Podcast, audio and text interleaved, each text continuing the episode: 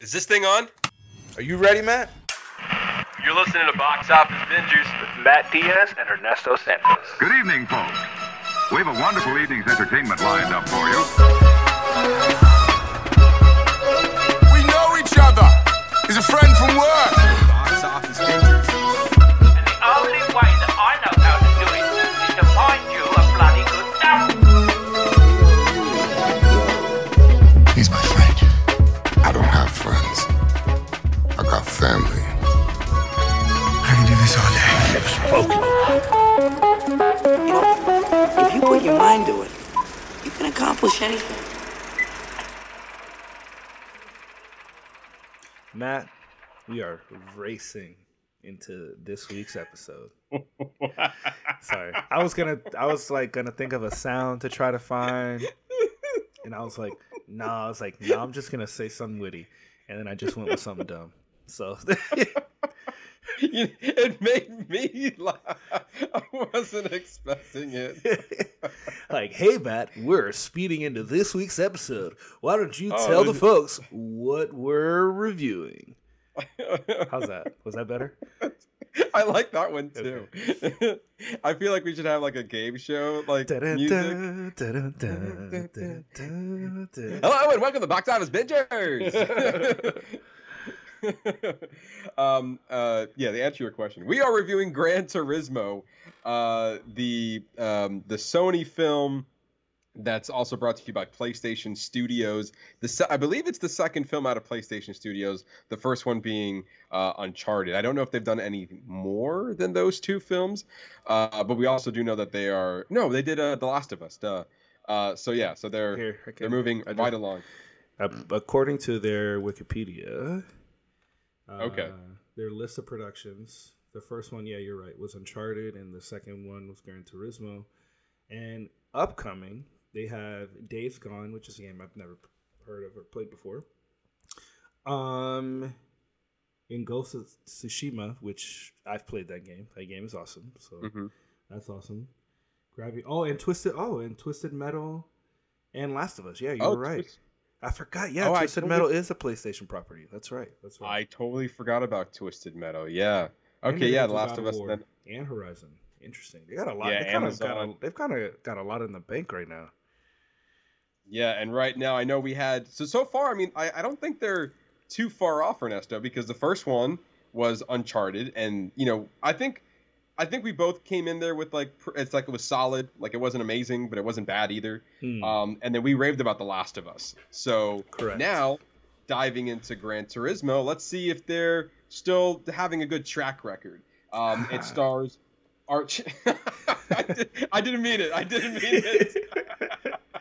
Just naturally came out that way. It just naturally came out. Yeah, that's that's funny. Um, starring Archie Madekwe.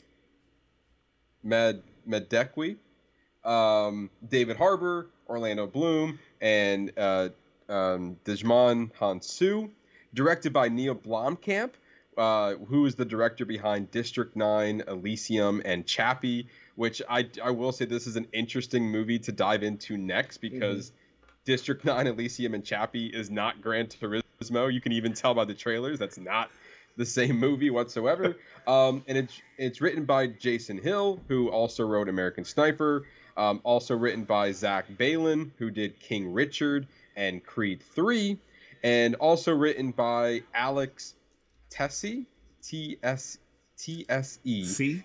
Um, he... T... Alex C? To C? Alex C, okay. Um... He uh, wrote uh, the movie Watchmen, the two thousand, directed by Zack Snyder.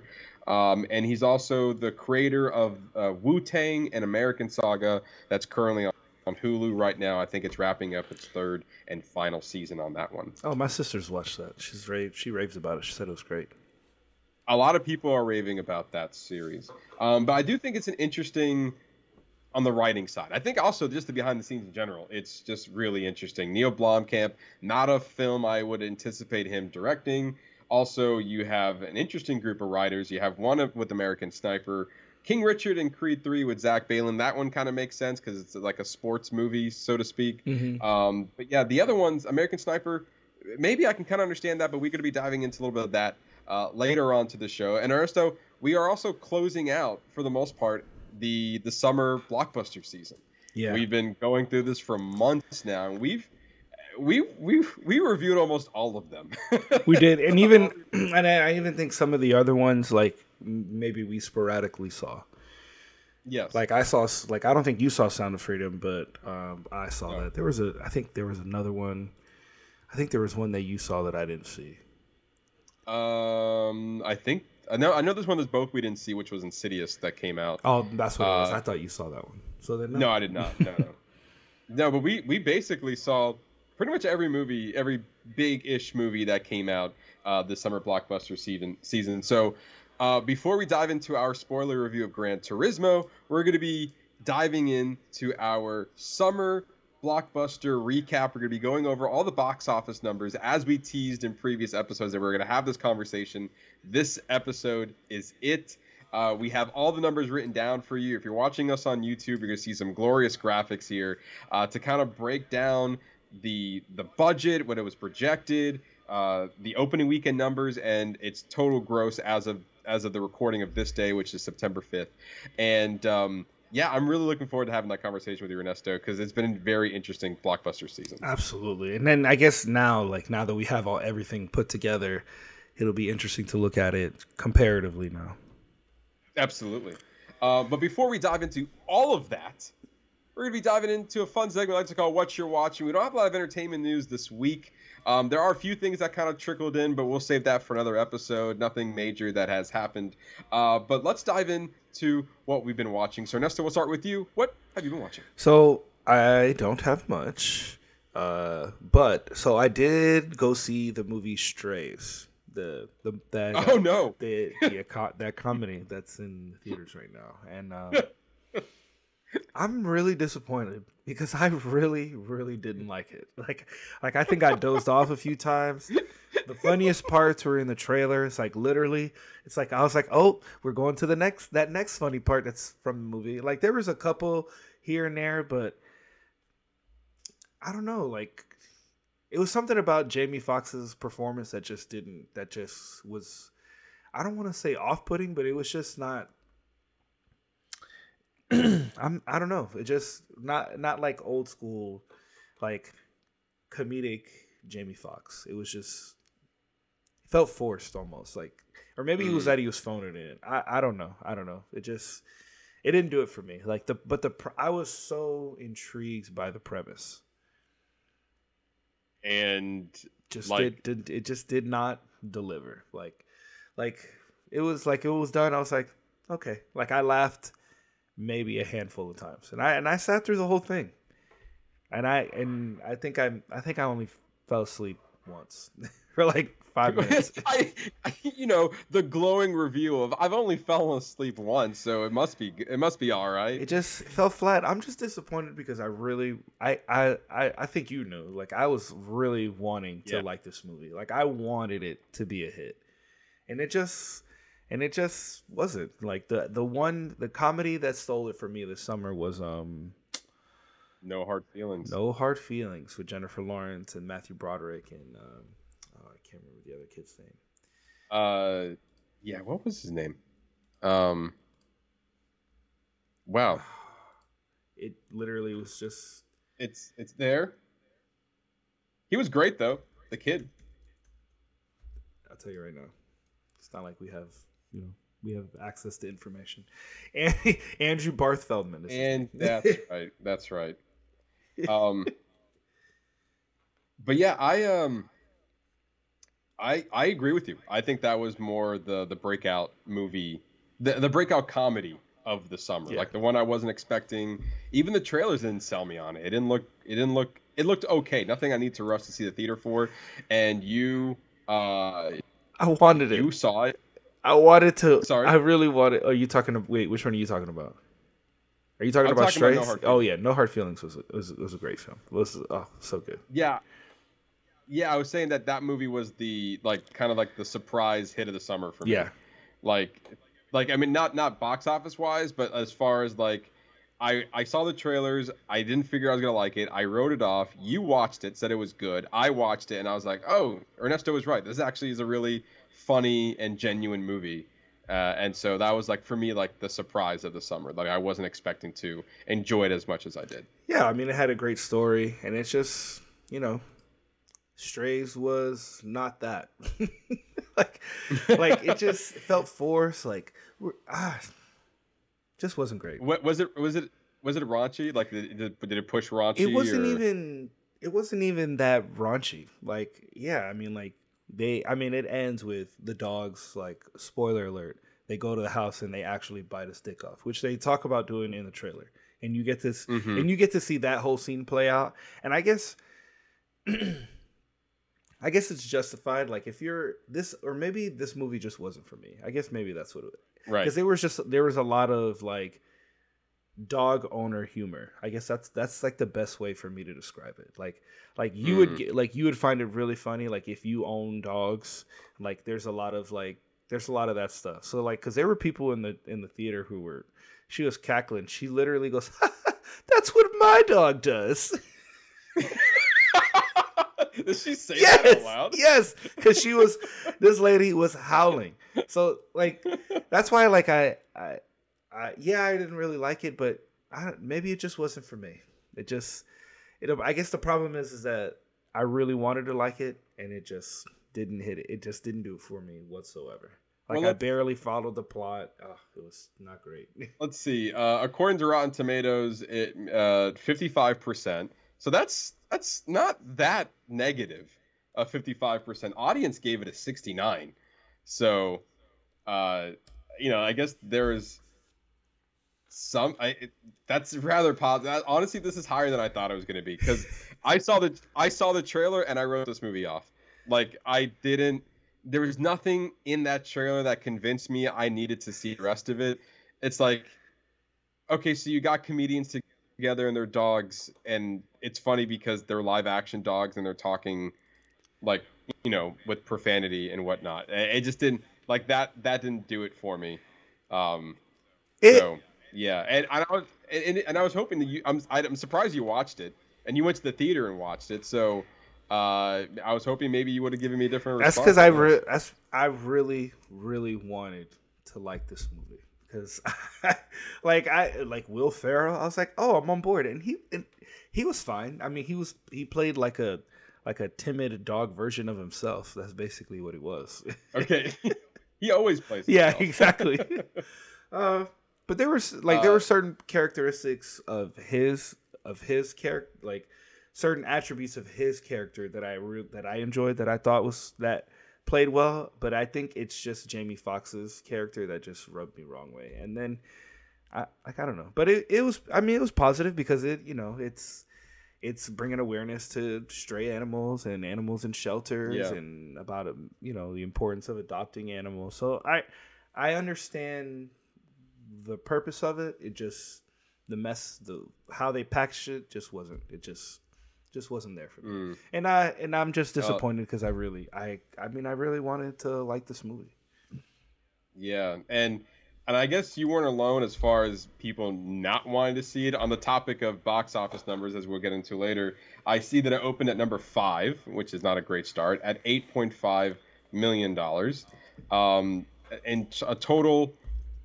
Total worldwide gross was twenty-seven million dollars, with twenty-one of that being in the U S and six internationally. Uh, so, yeah, eight million dollars opening, twenty-seven, or yeah, eight million dollars opening, twenty-one million dollars domestic. Didn't seem like a lot of people wanted to see this movie. Uh, I'm gonna quickly look up the budget real quick and see if that, uh, if if it. Hopefully, I didn't spend a lot of money on it.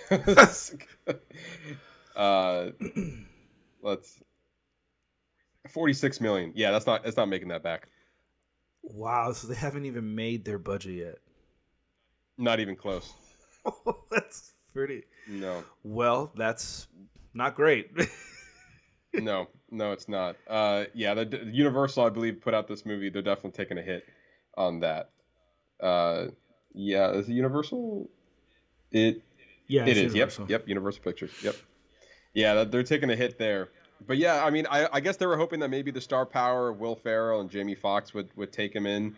Um, but yeah, I mean, as much like myself, I was not interested, and I guess the audience wasn't interested either. But at least, th- at least th- with just one good thing that came out of this, Ernesto, you saw it. You were able to tell our listeners that it was not a great movie, and it confirmed for myself that I don't need to watch this movie. Yeah, but you know, I'm okay with seeing a bad movie because then it just makes you appreciate good movies that much more. So, absolutely, I agree with that. It'd be it it be what it be. I also um. It, When David was on, he was he was talking about Solar Opposites. So I actually watched this past season of Solar Opposites on Hulu, and certain and mm-hmm. this is the first season with I guess without Justin Roiland, and they did do a weird thing in the first episode where they literally made it a part of the episode that they changed his voice to British, and I mean, it was fine, but it was it was okay. not close. I didn't find it to be close to the original to the original voice.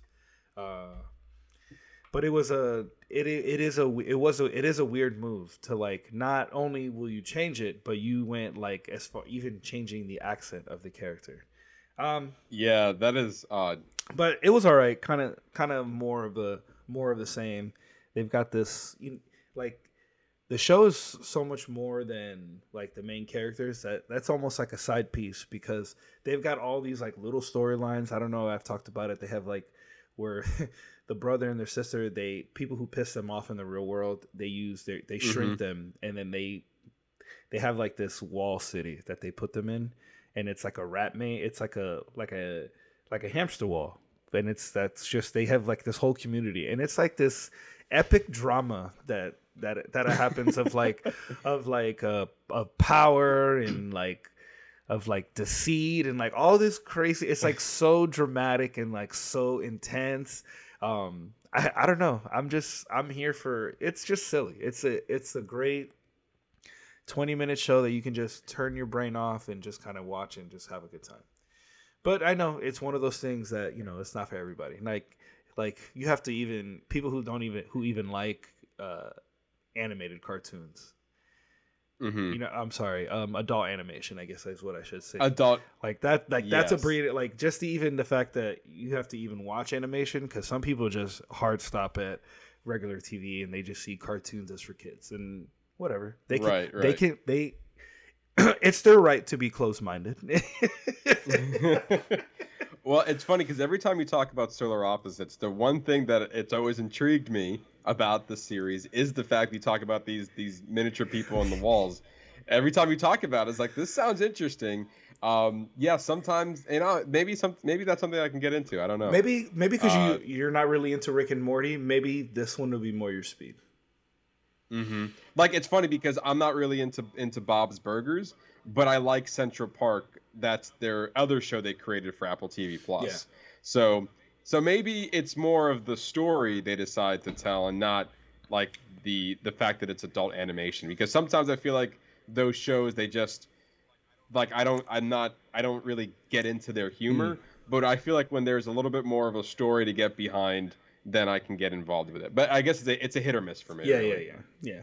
Um, but I, I think that aspect of the show, I think that I think that you would enjoy. I think that's something that you would, yeah. I think that's a part that you would really, really enjoy. And like the show is riddled with great voice um, voice acting. I think um, oh my gosh, Sterling Brown, he did a guest spot on a couple oh, episodes for the nice. People on the wall. Tiffany Haddish plays their their uh, their computer system, which like I don't really care for her in some of the other stuff she's acted in, but I like, but I really like her in this. I think this fits. Okay. I think this fits well for her style of comedy. I think it fits. She's got like a good character spot in there. Like she's good where she's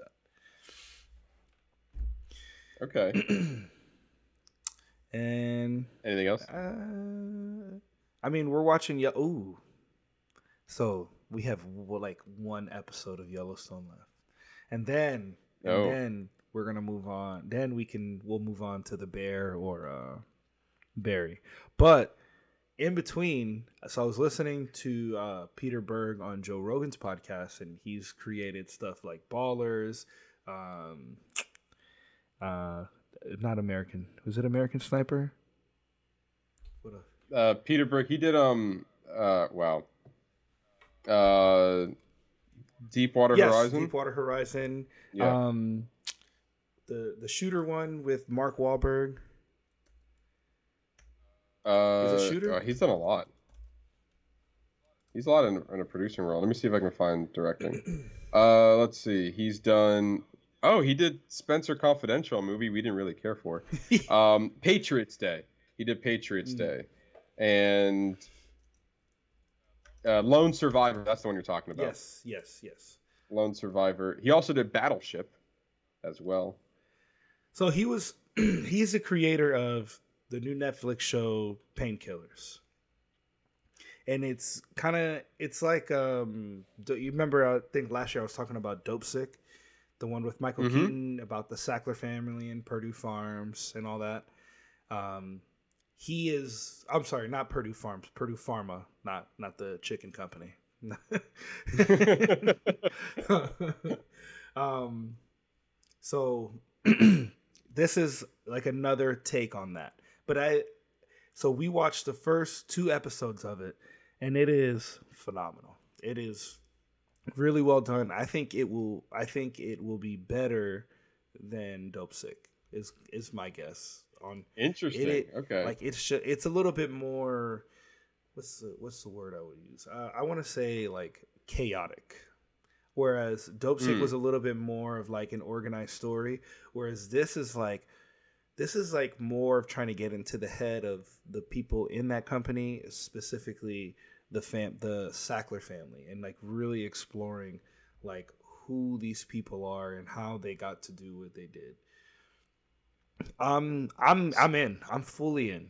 Um, it's great, so, and it's starring um this girl from Orange is the New Black. Matthew Broderick. Matthew Broderick plays Richard Sackler. Uh, Uz- Uzo uh, Aduba. Mm-hmm.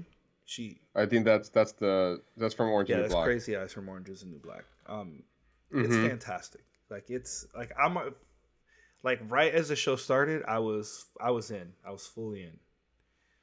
So so between like like for example like Euphoria and like even Dopesick, I feel like I watch those trailers and it just looks like a hard drama, mm-hmm. and I feel like and I feel like sometimes I can't get into those types of shows because it's just like mellow tone and like you have one tone and that's it, and that's it and I like I feel like I gotta prep myself for those kind of shows, especially if it's diving into deep material. But I'm looking at the poster and it doesn't look like that kind it's like that hard of a drama. It's really not. If if I had to guess anything, it's uh it's like a a a dark comedy because they're like it's the okay. subject matter is not funny because what they did was right. sell legal heroin and they killed th- hundreds of thousands of people and ruined like so many more families. Like what, like mm-hmm. what they were able to achieve was horrific. Like these people are monsters, what they did. Um, but what's, what's interesting is like at the beginning of each episode, they do this legal disclaimer where they hmm. they they have they put somebody on camera and they say the thing what you're about to see is based on true events, although some have been changed for um for dramatic purposes. But then, you know, what he was talking about it in an interview and he was saying, you know, we just didn't want them we didn't want to just put up the slate that says, you know, that says that like that that's letting them off too easy. So what he has, he has right. somebody read it, and then as soon as they they read the statement, they go, "Well, what is real is that my son died from from died from overdosing on Oxycontin," and like, and then they kind of just briefly tell their story, and and that's how each episode starts. It's a different family who's been who's been affected okay. by this opioid crisis. It's really good, man. It's like. Great. Like I really really enjoy it. I'm I'm all, I'm all in. Like we like the other night we were like, well, we really want to finish Yellowstone, but like, man, the Painkillers is so good. Like we could, like how do we how do we decide which one to go back to? Yeah, it looks like that. I mean, it looks like it's a mini series. There's only six episodes. Yeah. yeah. See that that's more my speed. And that's it. Six so episodes. So it's really just a long movie. Yeah. Is really what it is. It's a long movie. Yeah, yeah, yeah. Starring uh, Matthew Broderick. Um, Yeah, I, I, yeah, I'm more into you're you're selling me on the show. Yeah. Like I feel like I can get behind this. Absolutely. And even uh, you see uh, Agent Coulson, Clark Gregg. He's also he also play he oh. also plays uh he plays a role in it. He plays Arthur Sackler, kind of like the Godfather okay. of uh, Purdue Pharma. Like it's it's mm-hmm. wild. Like and they even show like some of the like po- the posters that you know they used to put cocaine in toothpaste. Like crazy shit. Mm-hmm. Uh, oh, yeah. Wow. Uh, so, but uh, other than that, that's all I'm watching. I, I think I'm. I'm next week. I'll have more because we'll be done. We'll be pretty much done uh, with Yellowstone, either probably yeah. t- probably by today. um. Yeah. I also have been watching much as well. Well, I say that with an asterisk. I have been watching a lot, just of the same thing. um. So I've watched, uh, we are officially caught up with Abbott Elementary. We watched all oh, two seasons okay. of it. And, and I really, I really enjoyed it. I like, I think for me, it, like you said, in previous episodes, it picked up its stride in season yeah. two. Like it found its footing. Um, like a lot of, like, to me, I think the selling one, the selling point was, I think it was the episode before the Halloween episode. And the Halloween episode was hilarious. Like that was like really racking up like laughs per minute. I was like, okay, I, I think this is the one where we're turning things around. Uh, let's see. The and Janelle James as the principal, day. she she really she really grew on me. Like, but but yes. almost exactly the way that Michael Scott uh, Michael Scott's character grew on me in The Office. Like I didn't like it. Like I, I wasn't mm-hmm. really here for it at first, but then quickly became my favorite. Yeah, and I agree with you there. I feel like that she definitely became into her own. I think she became a lot mm-hmm. funnier. Um, but, I mean, from the beginning, um, uh, Cheryl Lee Ralph, she kills it as, like, the veteran teacher there. Um, yeah, she's amazing. It, so it was the episode before. So season two, episode five was Juice, and is where um, – uh, was is it Janine? Mm-hmm. Yeah, Janine wanted to, like, replace the juice – at the that the kids were drinking because it was healthier, but that made them need to go mm. use the bathroom all the time. And right. then they had to like then the toilet started breaking and all that stuff. And I was uh like that episode to me was hilarious. And I feel like it they get like a double hit with the next one called Candy Zombies. And that was like another great episode where the kids stealing the candy and they have a sugar rush and they're just bouncing off the walls and everything. And yeah, that to me, those were like the two, like, okay, I think we're we're in it. And it's funny because uh, um, uh, Gregory, he dressed up as like um, like a pilot, and everyone was just kind of ragging on him and what he was. And I instantly knew. And Megan's like, "How'd you know that?" Because it was like, "Oh, he's Sully, like the guy who planted the the plane on the Hudson." I can tell by his mustache, and also the Tom yes. Hanks movie. and and so then he's like, everyone's just thinking everything other everything uh, different than what that was, and. Um, I thought that was a pretty funny gag. And then there was like deep cuts. There was like they had a lot of Marvel references in there because obviously it's A B C and, you know, the Disney family. And they they did like a joke where the janitor like had this yellow dot on its head. And I don't think I forgot it for what he was what his Halloween costume was. I don't remember. You had the kid playing uh, Thanos. He dressed up as Thanos. And then you have um, Melissa Machenti, who dressed up as um, who dressed up as Scarlet Witch. And so there was a point in the episode where I feel like it's like really deep cuts here, where they the like the kid was like the episode was ending. The kid uh, like was down on a sugar rush. They were taking him out of the gym, and the kid pulls the yellow like. the yellow thing on his forehead, and because with that the janitor looked like Vision a little bit with the thing on his forehead. So as the kid playing Thanos pulled that little thing off, uh, just like in, in uh, just like in Avengers Infinity War, Thanos pulls off the gem from Vision, and then Scarlet Witch reacts. And without saying anything, the kid pulls off the little yellow dot from his head. Uh, the janitor screams. And then uh, Melissa just screams like, no. And if you're not a Marvel fan, you're not going to get it. But to me, that was just like a really funny like really funny joke that they didn't bring attention to. It is just if you knew it, you knew it, and that was it. You're like that joke. You're like that one's like, for me. Right. I get it. That was that one's for me. Uh, yeah, and so I was like, okay, we're really we're really having fun with the writing here, because that was like it was a great setup in the beginning, and it was a good payoff just for the Marvel fans. Um, so yeah, so with that, I I think it's a great show. I think it's an interesting way to end this season. I'm kind of upset that I caught up, because I'm like, damn it, I gotta wait like everybody else. And with you... the writer's strike and the actor strike going on, it's like we, it's further delayed. So it's like, ah. yeah, we're gonna we're gonna yeah. see we're gonna we're creeping into fall season, and they don't have there's gonna be nothing coming up. Yeah, it's gonna be reality T V and documentaries and a lot of uh, animation. That's what you get this season, because. I mean, we, as we already know, a lot of stuff has been, you know, pushed back already and getting delayed. And so, yeah, this is just we're we're, we're at, like right now we should be seeing our fall T Vs right now, and it's not happening. Yeah. So it's even gonna it's even think, gonna hurt for this uh, this fall movie movie season. Like we're gonna be getting into Oscar territory, and there's like like. Are we? I wonder. Are we going to get to a point where the theaters are not going to have anything new, like like almost like COVID again? Yeah, I, I feel like we are dangerously getting mm. there. Um, I feel like with streaming, it's going to be uh, like a low. I think for right now, streaming wise, if I had to take a guess, I mean, there's a lot. There's a lot less content going in there right now. With a lot of primarily, we see a lot of documentaries and reality T V, like I said. Um, and you have like one or two big shows coming out in those streaming services to get them by for the month. And I feel like that come twenty twenty-four is where we're really going to see the hit for streaming, because I think they have a decent idea what they're going to have for the rest of twenty twenty-three, but then no one's creating anything for twenty-four. So, so yeah, where I think that's when we're going to really see the hit in the future.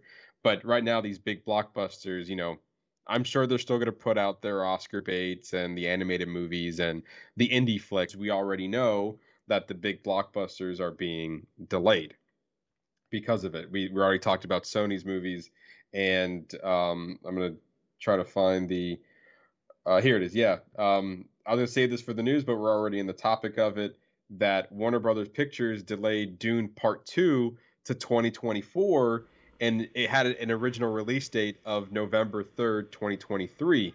And they pushed it back because Legendary, who was the co Legendary, who was also co-producing the film with Warner Brothers, was like, if we're going to put out Dune, we need to start advertising it in September. And that's not happening. So we're pushing it back to, they pushed it back to March fifteenth of twenty twenty-four. Yeah. So by four months. Well, because they're thinking about all the money that they're investing in this project, and they want to be able to utilize their marketing from their mm-hmm. actors and their produce and who and everyone like they like, but which is I understand, you know, I, yeah. I get it. You know, they want to be able to promote the film and do the press so they can get the word out the film so they can get their so they can make good on their return. So, and, I mean, and, I, and it I'm, makes sense. It does make sense. And also Legendary took a huge hit. And, you know, when they released um, Godzilla versus Kong, and when they released Dune Part One, because that was during the pandemic, and that was a time when they were doing like streaming and theaters at the same time. Yeah. So they already lost, they already took a hit on those movies, and they're like, we're not doing this again. We're going to delay it, and this is going to be a theatrical film first. And you know, we're not gonna we're not gonna do this this dance again. We like we want to make you know our, our best chances of making you know our the money's possible. I feel like they.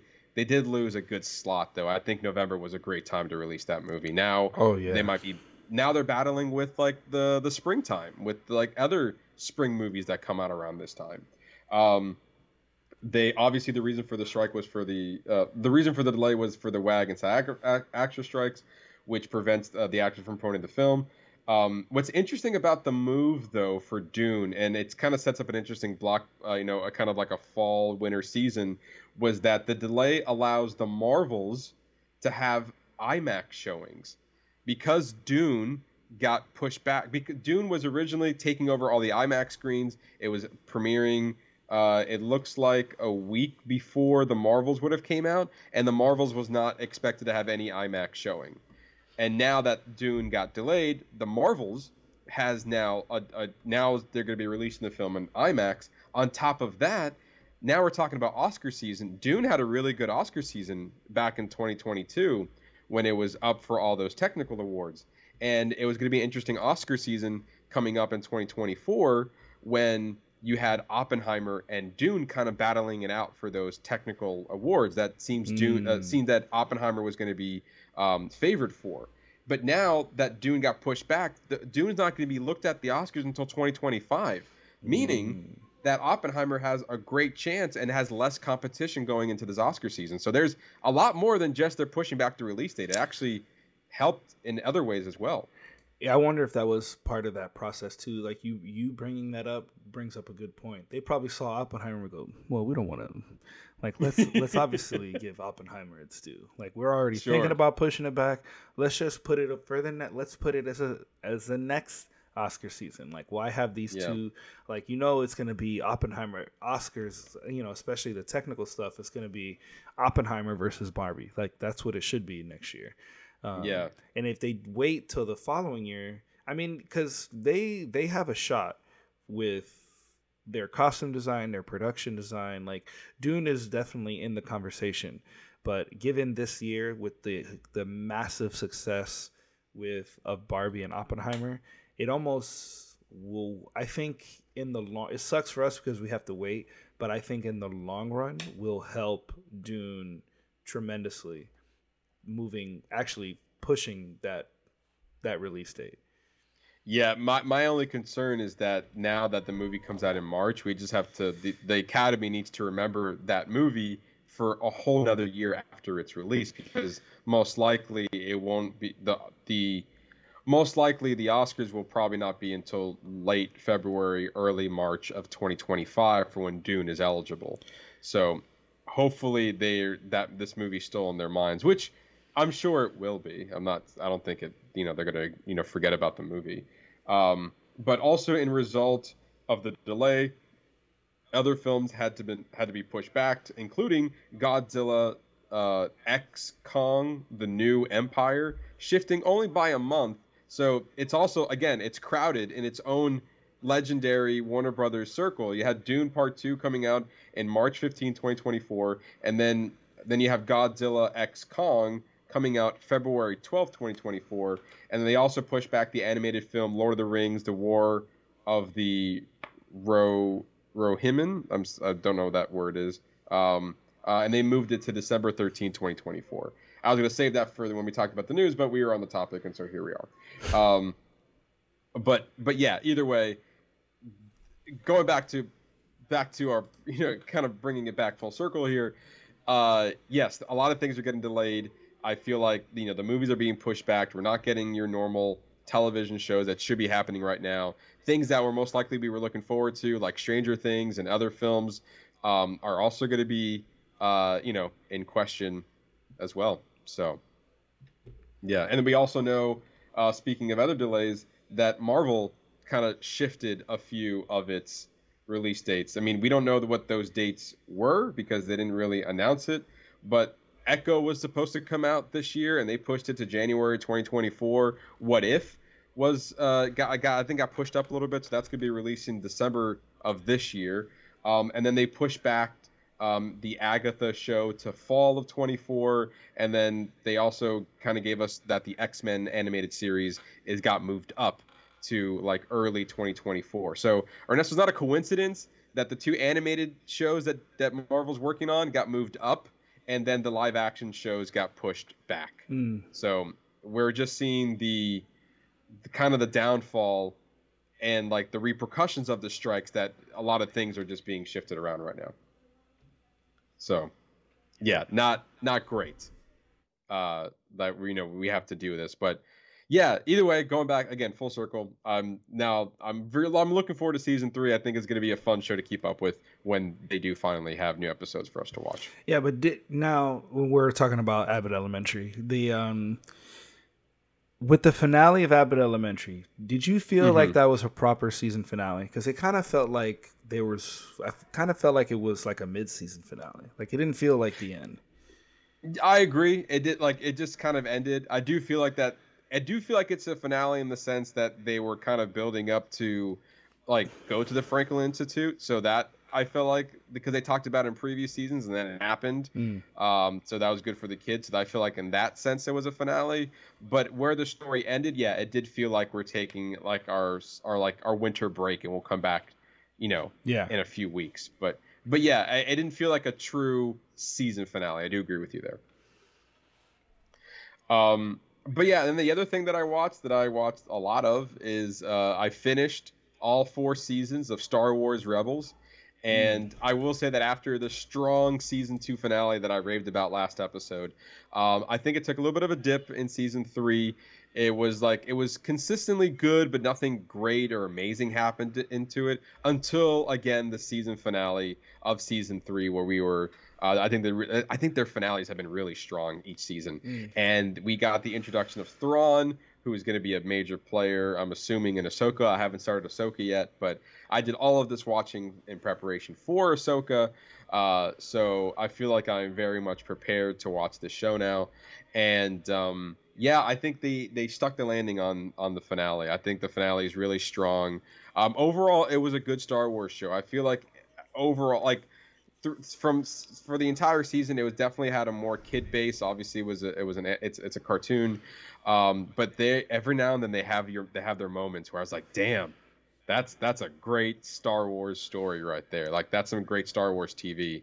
Like, I felt more like good moments in this animated series than I did on certain live action stuff they've been putting out. Mm. Like. You know, there's like there's certain there was like one episode where they brought back Obi-Wan Kenobi, and for those who didn't watch it, I don't want to spoil it, but they brought back Obi-Wan Kenobi for one episode, and he was only in it for like six minutes, and I was like, in six minutes, they made me feel something more than the entire Obi-Wan Kenobi series. Was it? But was it Ewan McGregor? No, it was the because where Star Wars takes place. This is. This was closer to A New Hope, so it was an older version ah, okay. of Obi-Wan Kenobi. Ah, yeah. okay, okay. But it but it sounded like the actor who played Obi-Wan in like nineteen seventy-seven. It sounded like him, and I was like, "Oh, that's uncanny." uh, uh, and actually, I, how, I think I forgot to I think I forgot to mention that I also I actually also started Rebels as well. I watched the, nice. the first two the first two episodes, like the two episode opening arc. And you said you liked it. Oh, I loved it. I think it's great. I think it's yeah. a great T V. Like, I started watching it. I was watching it by myself, and my son walks in. He goes, "Oh, what are you watching?" I was like, "Oh, I'm watching, you know, watching Rebels, because this is like the setup for Ahsoka." He's like, "Oh, okay." He's like, and he kept walking by. He's like, "Huh."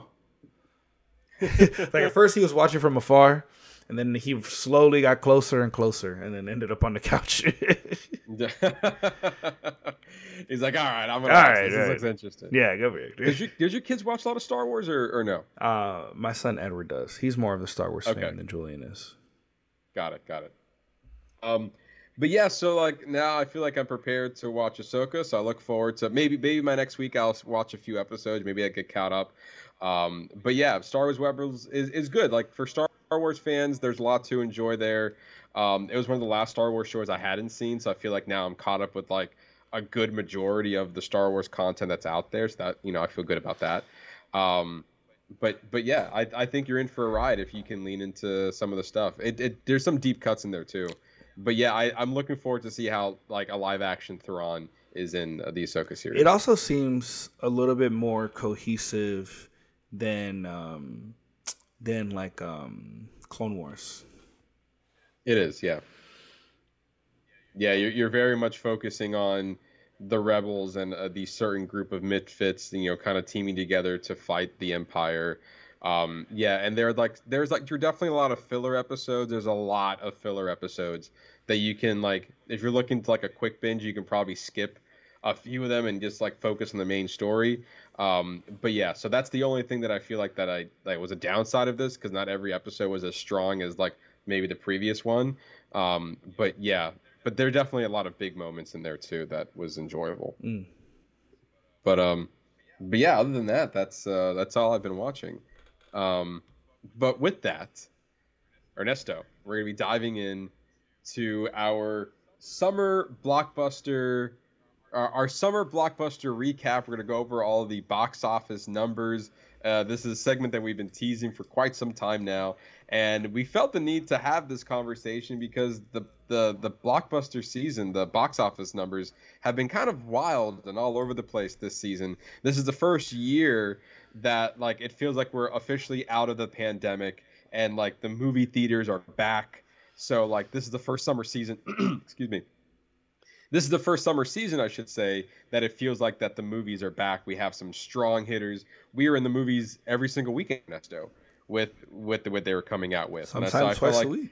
There was a couple. There sometimes was, twice. There were some weeks yeah. I went twice.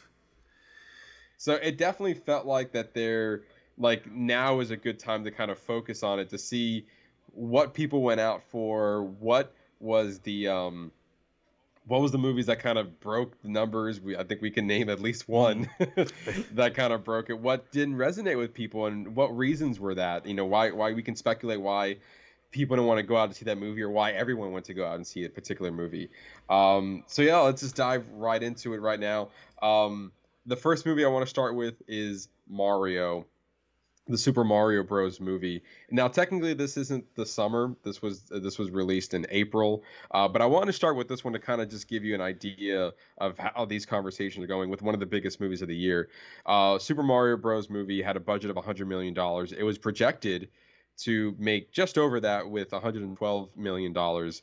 Um, opening weekend, it shattered those expectations with one hundred forty-six million dollars. And now you can see Um, the worldwide gross there of one point three five billion dollars. Again, all, every, all these numbers we're talking about in this segment is as of the recording date. The numbers could change, especially with the worldwide gross.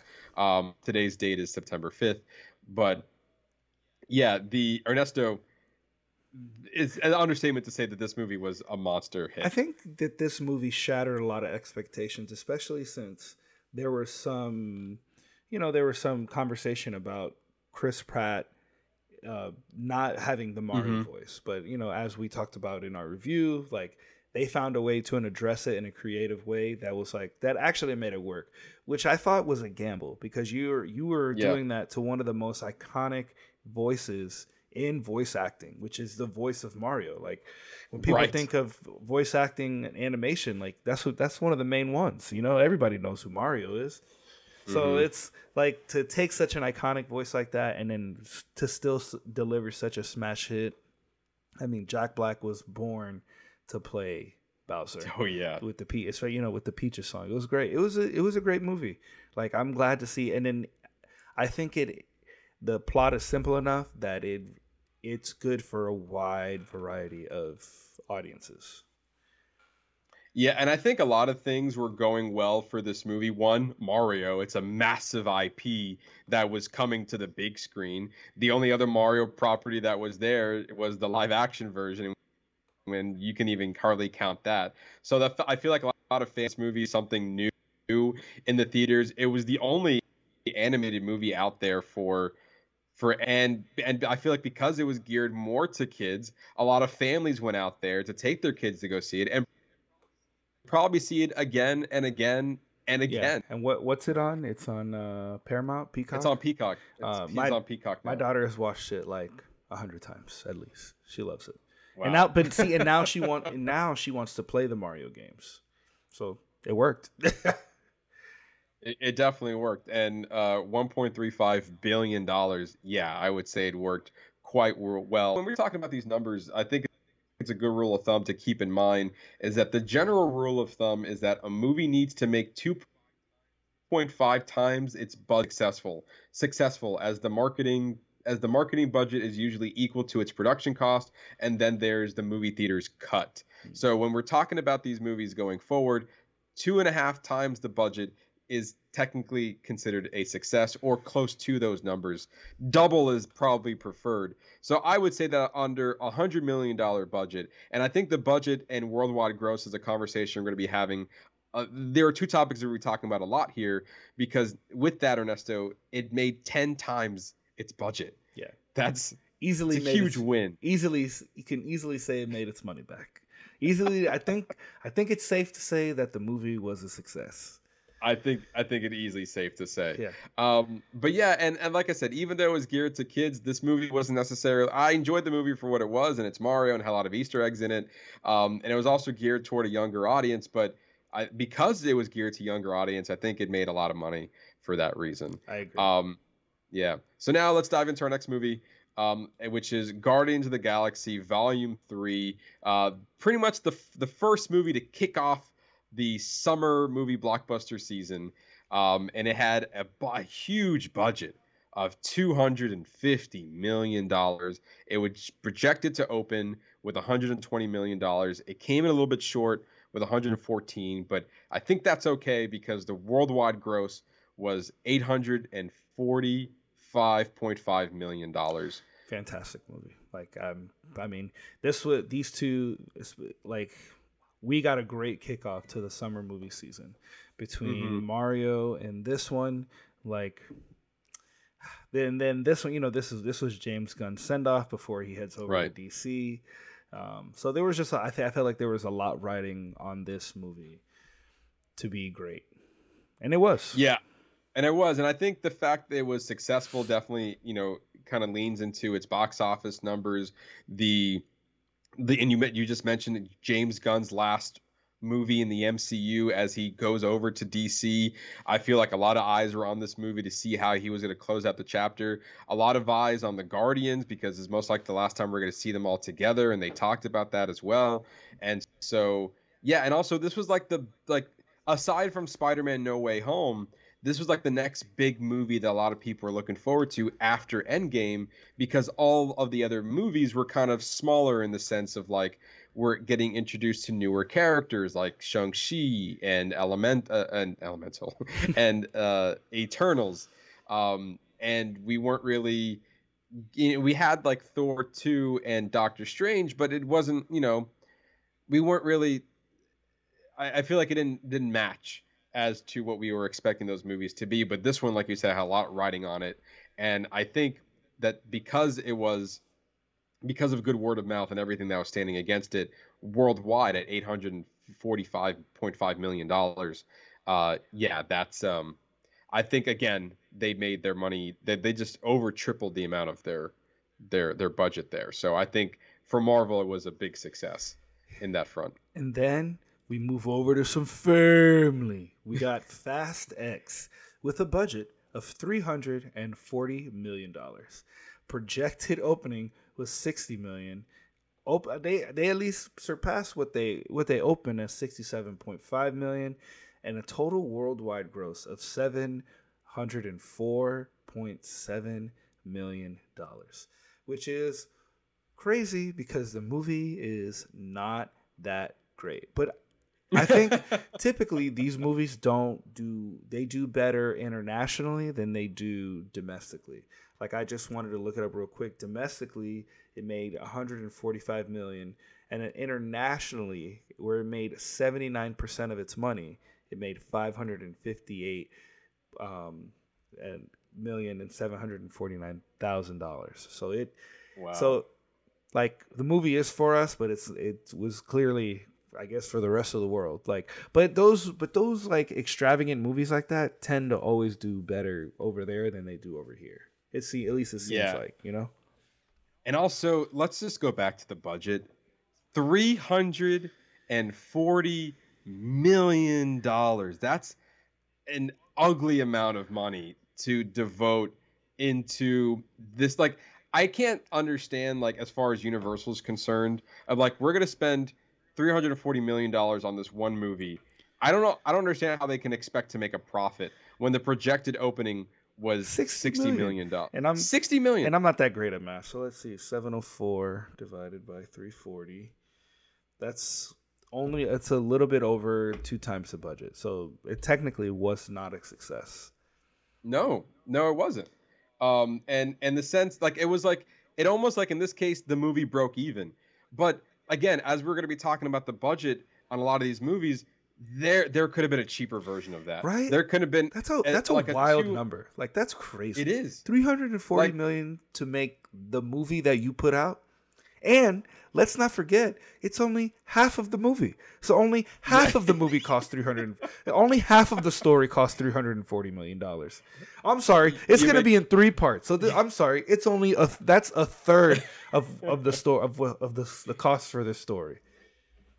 Honestly, what's crazy about this is that if they had cut off one hundred million dollars, like we just talked about, Guardians three making two hundred fifty, if a two hundred fifty dollars budget is a large amount of money in and of itself to make a movie. So even if you had that, you're you would have made a, a huge gain in financially. Yeah. Like if you're doing two times, you definitely would have made your money and then some if you just cut off one hundred million dollars in that in that budget. But yeah, even on the domestic level, maybe they thought that they, they can get grab audiences on a um grab audiences on an international level, but like sixty-seven point five million dollars on a three hundred forty million dollars. If you're looking at opening weekend, this movie's going to be a flop. Yeah, that's not great. no, no, it's not. Um, but also, I think I remember uh, reading that this movie opened under what Fast nine did. That's right. And it was in a pandemic. I think Fast nine opened to seventy million dollars, and this one, outside of the pandemic, opened with less, which to me is like, wow, that's kind of crazy. Um, and so I don't know. I feel like for me, these numbers. Well, well, first of all, Universal spent way too much money on this movie. Let's. I mean, I don't know if Let's anything had to do with is. the pandemic. They spent way yeah, too much making this movie. They went. They spent way too much. Um, I don't know if anything to do with the pandemic as well. They could have been had strict uh, filming rules during the pandemic, which made things cost a little bit more. That is a possibility. Um, but with that, Universal, you got to cut the budget a lot for the next movie, because clearly you're, you know, even looking at the opening weekend numbers are not matching your budget. You got to bring it down. But again, worldwide, it looks like at least they broke even, which I don't think a studio strives to break even. Yeah. So. So well, yeah, Fast X is what it is. It is what it is, you know, and yeah, it just and I enjoyed the movie. I, I liked it. I just don't. I, I, know, I just can't just. I know that you did these numbers, but the, like, like for me as a fan of the franchise, I enjoyed the movie. So thank you for putting it out there. But as like I'm looking at your financials, but bro, you gotta come on. You gotta cut the cost down. You gotta rein it in. Stop cutting it. You rein it in. Maybe not having, maybe not have so much of the family in every movie. Maybe that, maybe that sure. might help keep that number down a little bit. Well, and then from Fast X, we go to Little Mermaid. Budget two hundred fifty million dollars. Projected opening one ninety-six. Opening weekend ninety-six million dollars. Total gross five hundred sixty-nine point one million dollars. This is another one that I'm kind of curious if it made more internationally than it did domestically. Uh, the projected was one hundred. You said what? You said one ninety-six. Oh, excuse me. Projected opening I one hundred think... million. Opening weekend it made ninety-six. Total worldwide gross mm-hmm. five hundred sixty-nine point one million. Um, it's actually it's actually pretty split. Uh, two ninety-eight, two ninety-eight million domestically and about two seventy-one internationally. So it's about it was okay. a little bit yeah. it's about fifty-fifty, a little bit more here domestically. Um it was it was okay. I told I had my small issues with the movie, but it's one of those that I just I just thought it wasn't maybe it just wasn't for me. Uh but Halle yeah. Bailey's render Halle da- Halle Bailey's performance was incredible. What I do wish for that is I just wish they would have given her her her own movie as her own princess, like like not rehash something that's already been done, not recycle something else. Like she was deserving of something original is kind of my take on that.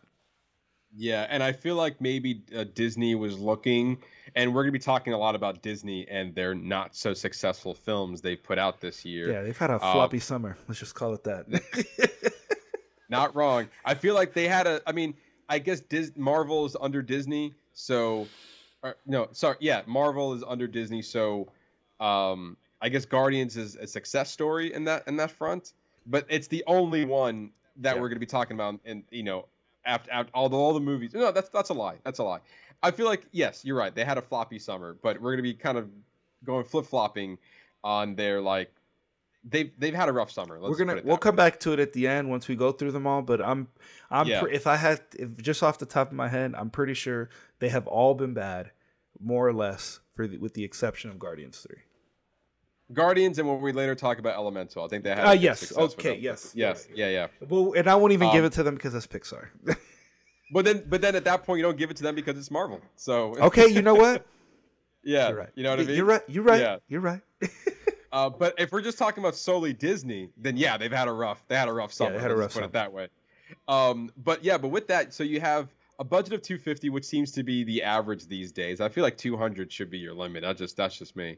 Um, but yeah, two hundred fifty million is your limit, uh, is your budget.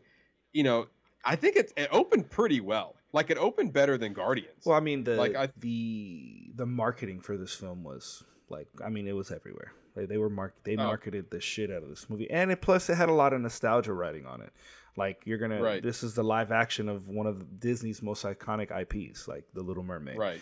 So it, so the marketing helped, like the self marketing of yeah. having the property itself, plus all the push they put, they pushed to put it out, and not, and I think yeah. you know the budget is kind of high, but I mean, I mean a lot of it is C G I. A lot of it was that you know that, yeah, interesting. Underwater C G I. I guess I'll use that. Sure. That, I'll, yeah. I'll go with that term. That sounds nicer. um, yeah, so I misspoke. Guardians had a better opening weekend than uh, Little Mermaid, but ninety-six million dollars is still pretty good, um, even though it came in under what it was projected. Um, and I guess as far as the success, I guess not so much. If we're looking at two and a half times the, the amount, it should be sitting around the seven hundred dollars range, seven hundred million dollars range, and it looks like it just... like got a little over. Like I feel like another movie that's kind of breaking even. Well, let's see, um, in the sense of times two point five. We we do great math here, guys. They should have made six hundred. No, they did not. It was they should have made six hundred and twenty-five million if they wanted to make two and a half times. Okay. The budget. So we're close, but no cigar yeah. in this particular instance. Um, and I think Disney was kind of looking for a big win here because some of the other ones like Lion King and Aladdin came out of a billion dollars. And this is the same – this The Little Mermaid came out around the same time as the Disney Renaissance. And this actually was the movie to kick off the Disney Renaissance because after Little Mermaid, which came out in eighty-nine, I believe, um, then you had uh, then you had The Lion King in ninety-four. You had Aladdin in ninety-one. So, yeah, I mean those were big hits. So, um, so yeah, I think they were kind of looking for a bigger hit than what it was. And um, I wonder – what could have been. Maybe a lot of people didn't resonate with the story. Maybe people are getting tired of live action uh, remakes. Yeah, um, I, I, I don't understand. Like, you know, we we've we've beat this this this topic with a dead horse. Like at this, yes, like absolutely. like it like it's time. Like I guess maybe there was a time. I think that there was a time for some movies that maybe warranted it, and then people just like, oh, there's money in this. Well, let's just fucking mm-hmm. remake everything.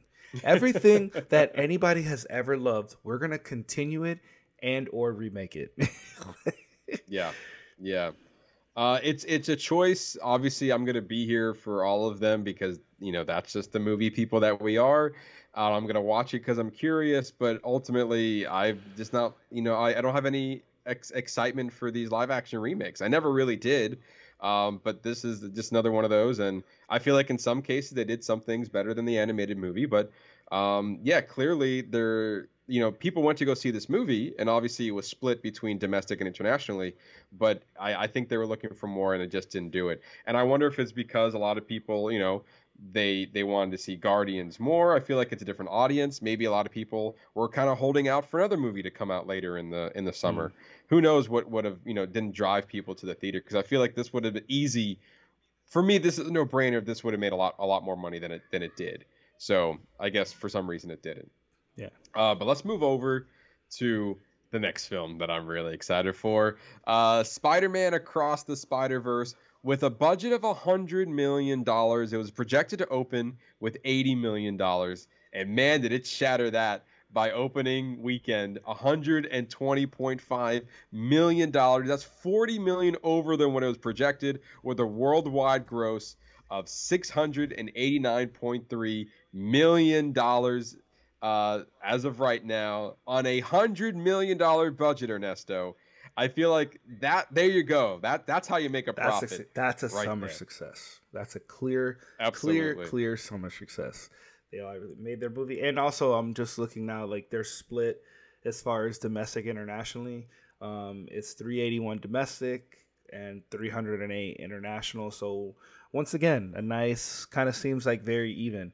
Like, it's very interesting how mm-hmm. certain movies are very fifty-fifty, and then certain movies mm-hmm. are just like Fast X. It's like like eighty twenty almost, like yeah, like total out total yeah. opposite. Uh, but this was a great movie, even though this is this is kind of this one kind of falls into the like you're only giving me half the story. Like, you're not giving me mm-hmm. like. Um, I feel like there was a movie we watched this summer that was like. It was Fast X? No, no, that for as far as negatively. But I felt like just recently oh. we saw something that was like a part one or a part two, but it's still like the movie still gave us the complete story. And I can't. I can't. It, it escapes me right now. But I do I do remember vaguely that there was something that we watched that was. Uh, that was. Oh, Mission Impossible. Yes. Thank you. Mission Impossible Dead mm-hmm. Reckoning, and we'll talk about that in a little bit. But I felt like as far as like giving as far as movies part one and part twos, that one shines um in that aspect. Whereas like it is a part one, but it is a con- complete story. Whereas Spider-Man Across the Spider-Verse, while it was a great film, we did only get half the story, and you left us at the cliffhanger, aka Fast X driving the car down the Hoover Dam. It's like a, you know what I mean, like it's one of those like you give us a yeah. click a cliffhanger finale, and it's like, oh, we gotta wait two years.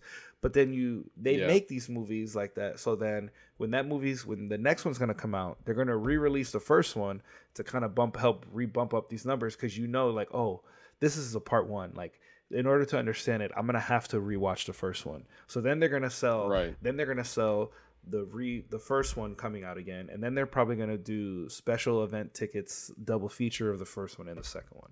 It's kind of my it's kind of yeah. my my my overlying guess of what they're going to do once the once we get to the next part of these films. So I I understand it. I just feel like when you do it this way, you're cheaping out the audience, whereas like Mission Impossible showed us that there is a way to do it. Like, you just need to like I don't know, you just need to pick a different endpoint for from part one to part two. Like, give us mm-hmm. there needs to be some sort of wrap up and resolution. Like, I should be able to watch a movie and not like and enjoy it and kind of feel obligated, but not necessarily. Like, I shouldn't feel a hundred percent obligated to watch the next one if I don't want to. But now you've already met you. Sure, now you've already sure. committed me. Whereas like there should be some sort of resolution into the story that was given. Mm-hmm. Um. Yeah, that's kind of how I'm at with with like the this movie in conversation with other movies that are like that. Yeah, um, yeah, and I mean, I really, I aside from the story, the animation for this movie was was gorgeous. Absolutely, and yeah, it, it's bar none. I feel like a lot of this movie's success was the success of Spider-Verse. Mm-hmm. Like uh, uh, Into the Spider-Verse, and back in two thousand eighteen, a lot of like it didn't make as much, I believe. Like, Into the Spider-Verse opened with sixty or sixty-five million dollars when that movie opened. So it nearly doubled um, with what what this movie made. And I think a lot of it had to do with the hype surrounding about the first movie, the fact that it won an Oscar, the hype leading into this movie, and the anticipation for this next movie. Um, I think the marketing did a really good job of promoting the movie, and then it, it delivered. You saw a crazy animation just like the first movie, even better so. And I think word of mouth got a lot of people excited for it, and therefore turning out a huge uh, gain for uh, for Sony. And, and also it's Spider-Man. It's going to make money regardless. Uh, you know, I, I'll agree with that, man. I mean, the, the, the mix that they did in live action, which I feel like they're teasing us up for what's to come for, mm-hmm. for the third movie. Uh, but just to go back, Into the Spider-Verse uh, worldwide was three. It made three hundred eighty-four million dollars, uh, domestic opening of thirty-five million dollars, and a budget of ninety wow. million. Okay, so I was off. I said sixty. So the opening was thirty-five million. That's, I mean, but look at, I mean, that's four times the amount of, at least in the opening weekend, more than double for the sequel. So clearly, that those numbers alone just kind of showcase how much people really wanted the sequel and how much of an impact that when going into the the first movie, people probably just saw it as, oh, it's just an animated Spider-Man movie. I don't have to watch that. And now the sequel comes out and all the like what that movie had done for Spider-Man and for animation, people are like, I can't sleep on this movie again. I have to watch it. Mm. And, and and interesting, um, it made um, three hundred eighty-one uh, across the Spider-Verse made three hundred eighty-one thousand domestically, three hundred eighty-one million domestically, and three hundred eight internationally. Whereas the first one I just saw, actually, it was more of a direct fifty-fifty um, with mm. a little bit more internationally, actually. So, so the first one did better internationally, whereas this one did a, a little bit better. It was like, you know, eighty about almost a little bit less than eighty million more domestically than it did internationally for the second one. Yeah. And the fact that the budget was the same, you said the budget was around ninety million dollars for Into the Spider-Verse. Yes. They only upped it by ten more million to make the sequel, and they had a huge return. So they already had a good good like profit on the first movie. They had a huge profit on the second one. I mean, that's a good gamble. Their projected opening was eighty, mm-hmm. so you were projected to make almost your full budget back in one weekend. That's right. That's a okay, mm-hmm. okay. yeah, and and it and it and it is like, and then the movie was like, hold my beer, I'll I'll I'll raise you with, uh, we'll exceed that expectation. And also, what a conservative approach to like increasing your budget, like only increasing it by ten yeah. million, like. And but then like you get Fast X, that's what what was it, two fifty, three million, three hundred, three forty, three fifty, some crazy stupid ass number for that movie. And like look at the yeah. quality difference. And then this is like a fully yeah, animated absolutely. movie, whereas that one is a live action. Yes. I mean, also we're we're talking about different audiences here that we're appeasing to, but also it, it as it was as everything, it goes down to the creators, and we're, we'll talk about that a little bit later in some of the other movies that we're going to be watching. Like the creators make a difference. You can have a smaller budget and make a fantastic movie, as opposed to a big budget and not make a, a you know, as good as, you know, as it could be. So the budget does not mean that it's going to be a great movie. True. um, let's talk about the next one. All right. No, so you take okay. Well, I thought we were gonna do every two, but it's okay. Uh, is, it, is it two? No, I can do. No, it. it's no. It, I mean, it's whatever you. That's it's fine. You know, it's it's. A, no, I mean, it's. it's but you fine, know, you want fine. me to okay, do this fine. one? I'll, I'll do the. I'll do this one, and then I'll do okay, the next fine. one. How about that one? How about that? Fine, fine. All right, okay. so perfect. We're so we have we have things so organized here, guys. All right, so the next movie is Transformers: Rise of the Beasts. Uh, budget two hundred million dollars, projected opening seventy. Opening weekend was sixty million, so kind of underperformed a little a little bit there, and it only made four hundred thirty-eight million worldwide. I'm also going to look. I'm curious because now without me seeing the number, I'm going to guess that it did better um, internationally than it did domestically. That's a good Let's guess. go. I'm right. It did one hundred fifty-seven million domestically, two hundred eighty-one million internationally. But these, this is another one that these typically, like these epics like this, tend to do better across the globe than they do here. Like I, like I don't know what it is about. It is the, like these big C G I movies, like like like monster movies, like stuff like this. Like Godzilla and this movie yeah. and the other one, and you know, Fast X for whatever reason seemed to do well across seemed to do well across the globe. But um, this is one that was a surprise for me that I surprisingly yeah. really enjoyed. I really loved Anthony Ramos's performance. Also, um, uh, was it Pete Davidson? Stop. Pete Davidson was yeah. like I was like what he was so he did surprisingly good in that role, and I am not and I am not really a Pete Davidson fan what's at all whatsoever. Mm-hmm. Um, but it was surprisingly good. I, I've I really enjoyed it. It was an enjoyable film. Like uh, I think eh, I think it was a little on the long side if I remember. Um, but kind of sad to see that it, yeah. it looks like it looks like it barely. Bro- like it broke its budget, but not the two and a half not to be. financially viable. Right. Yeah, and I feel like a lot of people have a love-hate relationship with the Transformers. I mean, obviously this is them. more tailored. I hated them after number three, and I love the first three. I feel like after three, it kind of dropped. Like the story is like, what the what the fuck are you doing? Like it just kind of just went. Yeah. It kind of just went way left field. Um, but I this this one brought it back for me. Yeah, and I feel like at that point, you know, you can even look at the, you know, I'll look at a, see how the box office numbers were for Transformers. Mm. Uh, what was the like the prior ones after the Michael Bay? Oh no, they were all Michael Bay. Um, Age of Extinction, yeah, it's a twenty fourteen movie.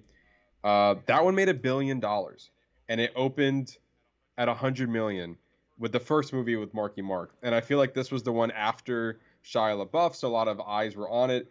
But I am curious about The Last Night. Uh, but here, and that's another one. This look at this is a really this is an, a, a perfect eighty twenty split. Domestically, it made two forty. We're talking about now. We're actually talking about Age of Extinction. Um, two hundred forty-five domestically and eight hundred fifty-eight internationally. Wow, wild. Um, that's wild. Uh, I so like what's interesting is that Transformers: The Last Night, which was the last movie directed by Michael Bay, opened to forty-four million domestically, had uh, a six hundred five million dollars worldwide. seventy-eight percent of that was international, twenty-one percent was domestic. So it's definitely made more money, but I think obviously domestically, a lot of people kind of like, okay, we're done. we don't, we're done with the Transformers franchise. forty-four million opening is not great. Um, and then I would quickly want to look up Bumblebee because that one kind of like this is the preamble, brought it back a and this bit. Is the that's right. This is technically the part two to that. Um, yeah, yeah, you're right. Um, it looks like Bumblebee opened to twenty-one million with uh, four hundred sixty-seven worldwide, uh, seventy-two percent of that international, twenty-seven percent, twenty-seven percent domestic. So again, tailoring to an international market, it made. Just a little worldwide, the amount just made just over what Rise of the Beast did. Mm. So like Bumblebee closed out at four hundred sixty-seven million. Looks like uh, Rise of the Beast is kind of plateauing at four hundred thirty-eight million. So I do feel like that because of the opening, which was sixty million, was better than Bumblebee, which was twenty-one. Mm-hmm. So I think from there we're I think we're gaining. I, as an audience, I believe we're, the the Transformers are gaining our trust again. I will agree with you because I I liked yeah. Bumblebee, but I definitely enjoyed this movie way more way more than Bumblebee. I mean, it was it was a it was a back back to that like the the charm that the original one had before Michael Bay did, yeah. Michael Bay did. Right, and I and I agree. I mean, well, Michael Bay wasn't part of all of them, but I think this one under a new direction. had a better it had de- a definitely a better approach, a better vision. It wasn't about just robots, you know, fighting each other and like chaos happening. There was there was moments where it was I had its downtime, and, and in those downtimes we're able to connect with the the human characters and therefore the robots, and therefore it was a, just a better product at, at the end of the day. I agree with you. This was surprise surprisingly good, and even though it didn't look like it made back its money, Um, it, it looks like, again, another movie that's probably breaking even, if not just coming under that. Um, it, with that ending, I think it's setting set, it's setting itself up for success. Yeah, I agree. And then, you know, hopefully we see what what's going to come next, especially with the way that this one ended. They they teased the like a, they with I don't want I don't want to give it away since it's still pretty recent, but they. They teed up a great way to keep continuing the the franchise itself. Yes, absolutely, yeah. absolutely. So uh, moving on, we have The Flash. Uh, budget two hundred twenty million dollars, projected opening seventy million dollars, opening weekend it made fifty-five million dollars, and a worldwide only two hundred sixty-eight million dollars. Now this movie obviously has had. Been in so much controversy. There's been so many issues with Ezra Miller and just like what he brought to production and things that he was doing in his outside life, and you know, COVID put uh, what else? There was something else that affected it. Was it COVID that pushed the time back? Yeah, well, COVID didn't help, and also just they like, were shooting James Gunn. COVID. That's right. They were shooting during COVID, and then on top of that. Um, just the James Gunn of it all. We we know that this movie was not going to be part of James Gunn's D C U. So in some eyes, why am I going to watch this movie? Why do I care if it's not going to lead to anything? It also wasn't that great. yeah. it didn't it didn't help that it wasn't that great. And you can see in the marketing that they were pushing this movie. They were calling it amazing. They were calling it great. Um, James Gunn earlier, said it. I was like, like, you lied. Yeah, James. Yeah. You lied, sir. That movie was not great. Liar. Lied. Lie. All lies. Um, like it, it. There were some charming aspects of it. I mean, you know, it would. It, the thing is, I th- well, what the appeal is is that it did have is that it had lots of fan service. I mean. Mm-hmm. The problem is the like, and then the C G I, and then we get reports from the V F X artists who worked on the film posting saying that if the C G I in The Flash looks like it took a week, that's because it probably did, or like it looks like it was made yeah. overnight, it's because it probably was. So it's like, well, that's that's not great. Like that's not great things to come out about your film, and especially when without being told, audiences are clearly like, mm, well.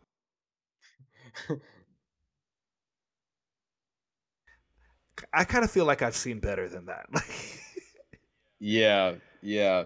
And um, Ernesto, you might kind of cut out there um, a little bit. I just want to just let you know. Just if you switch it, if you can switch it back to the other one. Oh, did my mic switch on you again? Yeah, it did switch on me. We're gonna we're gonna do some inside baseball here because I, I don't want to stop the show because we're having a great conversation, and I just want you to switch it back so see. I can hear you clearly. Oh, let's see. Can you hear me now? There we can go. Can you hear me now? There it is, the beautiful voice of yours. Oh, actually, um, you know, side note, somebody told me that I on headsets that I have the voice of smooth jazz. They're like, listening on headsets, it's like listening to smooth jazz. I was like, uh, thank thank you? Am I putting you to sleep? Shit, I'm sorry. Like, and actually, I realized I don't have the light on here.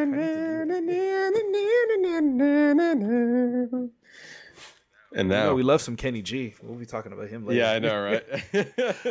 For the sweet sounds of box office pinchers. um. Anyway, back to the back Flash. to the Flash. Um. Yeah. Not not so sweet. Not so sweet. Um, not a great movie. Like just. Yeah, I, I think a lot. Again, a lot was riding against this movie. I remember early talk saying that this was gonna, you know, reinvent the you know the D C universe. It's very similar to Black Adam and those like early remarks. Um, I, it would also like, yeah, I know, right? James Gunn was heavily promoting the movie as, as you know as being like a great uh, story at the very least. Uh, but again, things that are going against it. Ezra Miller was not, you know, doing any favors to this movie. The fact that James Gunn was basically resetting it after these next set of movies. So what's the point? And also, word got out that this wasn't a great movie, and I think all of that kind of culminated to be like, you know what, I really don't care to watch this movie. I don't have any drive to go watch it, and it shows in the opening. I remember that the projected at one point was one hundred twenty million dollars. It was supposed to be a, a breakout hit. Yeah. And then and then slowly, I think the, the people who are making these projections started realizing that, wait a minute, the, the interest is going down. And then they landed on seventy, and then it went fifteen under that. Mm. that that's that's that's crazy. And the fact that you look at the budget of two twenty, and then you see the incredibly low amount, two hundred sixty-eight point five million dollars. It it didn't it barely crossed the budget line. Not even close to being a site a six a financial success. And as far as the breakdown, like internationally, it made more. fifty-nine percent of its gross was international, and forty percent was domestically. So it's like wow. Not even people here were, were thrilled to go see it, to go see their superhero, yeah. our superhero, The Flash, more than they were internationally. Yeah. Um, I can't say it, you know, and then also it, it, the fact that this wasn't a great movie. It, I mean, it wasn't my favorite movie of the summer by far. So it, it just it just shows. It, and yeah. it, it hurts because, like, you know, this was Michael Keaton's return to Batman. Right. And like, yeah. Like this is this is what happens to his. This is what now. Hopefully that that's not, you know, what everybody is going to associate with his legacy as Batman because of what he what he did for us. You know, what he what he gave to comic book movies, what he what he what he's did mm-hmm. for the genre, and just like all nerd shit re- regardless, like this shouldn't diminish right. in it diminish it I just hope, I mean, it's not great. I mean, he was his he, his stuff was fun. I mean, you can listen to our review about it. I don't want to I yeah. don't want to get I don't want to start on that again because I'm just gonna get upset. I I I do I do I do feel like this is most likely the last time we're gonna see Ezra Miller as the Flash. We're probably not going to see Michael Keaton return as Batman unless Michael unless James Gunn has a deep plan of playing with the multiverse. But as for now, it feels like that we are done with the Flash for the moment. Yeah. Yeah. Um, all right, let's move on to uh, Disney Pixar's Elemental. And before I talk about it, I think this is a great time as a midway point that you should head over to our social media channels and our on our YouTube page at Box Office Bingers so you can see our lovely faces and these lovely graphics uh, that we have prepared for all of you to see uh, for this. And also, this will be on our social media channels as well once we're done talking about it and once it's, these episodes are up. But for now, you can see these lovely uh, images that we have put up here, and also our faces. And also, if you're not already, go follow us on our YouTube page at Box Office Bingers. The ad's over, and now we're going to talk about Disney Pixar's Elemental. um, with a budget of two hundred million dollars, it was projected to open to forty million dollars. It it came under and uh, made twenty-nine point six million dollars. I think it's also worth noting that this came out the same weekend as The Flash. Mm. And um, this was also the first movie that we were talking about that did not open at number one. Elemental opened at number two under Flash. As we just talked about, Flash opened with fifty-five million dollars that week. Uh, Elemental opened with twenty-nine point six million dollars, so really under that. But surprise, surprise, apparently, when you have a great movie, you have great word of mouth, great animation. It's still in theaters right now if you want to watch it. And right now, its worldwide gross is two hundred sixty-nine point seven million dollars. If you would have asked us back in June that you see a twenty-nine point six million dollars opening under a two hundred million dollars budget, this movie is an absolute flop. And Pixar has some, you know, some rediscovering they need to do. But then all of a sudden, the power of Pixar, look at that, four hundred sixty-nine million yeah. worldwide. I would say the same. That's four sixty-nine. For yeah, did I did I say you it said, wrong the first time? You said two sixty-nine, but I think you oh, but yes, I think you yeah. meant four sixty-nine. But I was then I had to go look to make sure. I was like, well, the, which one did you mean? That, that you it's four it's four sixty-nine. four sixty-nine. Um, but yeah, to me, this is the success story of the summer for Elemental. Yeah, I, I mean, I agree. This movie was surprisingly good. Like, like we, yeah. like me, when we took the kids to go see it, we were like, I, I am blown away. Like, I didn't, I did not expect this movie to be like. Literally, I remember when we reviewed it, it we were kind of like, we, it was like, well, we'll do a double review. Like, we'll see if we have time to fit it. It was was it, it was that one and uh, I think the next one, and then the next one we're going to talk about too. No, no, it was um, we we paired it with our foreign film. It was uh, Spirited Away. Oh, you're right. You're right. You're right. You're right. You're right. Yeah. Um, but it was great. It was it was an ama- it was an amazing film. This is another one. Uh, three hundred twenty-five uh, million internationally, one hundred fifty-three domestically. Uh, wow. So uh, what what percentage is that internationally? Uh, sixty-eight percent, sixty-eight internationally, thirty-two percent domestically. So really, international market really kind of leaned into this movie. It kind of saved it from being a box office flop. Not, no help to the U S here. Okay. Uh, and I think that, that, and it looks like that number went up a little bit because the total worldwide number now is up to, it's up to four seventy-eight. But that's, like you said earlier, like the movie is still in theaters, which is great. I'm glad right. to see that it's getting its love, and it looks like it's already made its money back. So I yeah, mean, I'm and, here for it. I think we're close to that two and a half mark. I feel like what's it, four hundred? So that would, it would need to be at least six hundred. Well, four fifty to, to make yeah. two and a half. It'd have to be uh, four fifty. Yeah, yeah. You're right. Yeah. So it def. So now we're in the profit margins. It's making a profit now. Yeah. Um, and I, I feel like that's something that they probably earlier on expected not to be getting. So, and also it's it's great to see that because this movie was great and Pixar's had a rough couple of years with, you know, the Disney Plus of it all and releasing their movies on Disney Plus. And then when Lightyear came out, it was like a hundred million dollar loss for them. So Pixar needed a win. Mm. It very much needed a win. And I'm happy to see that that win came from also a great movie. Agreed. Um, Agreed. I, yes. I, once again, I loved it. It, it kind of fit.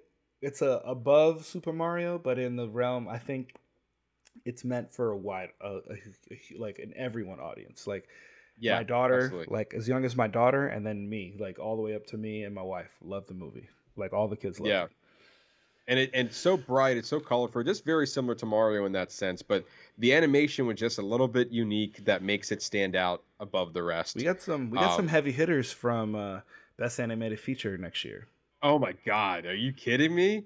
Like between Elemental, Spider-Verse, Mario, Turtles, like it's all there. It we, is. we got it. This it's year. Gonna be rough, and there's still more. We yeah. still have Wish. And we still have Wish coming out later. Disney's Wish coming out later this year. Like, very true.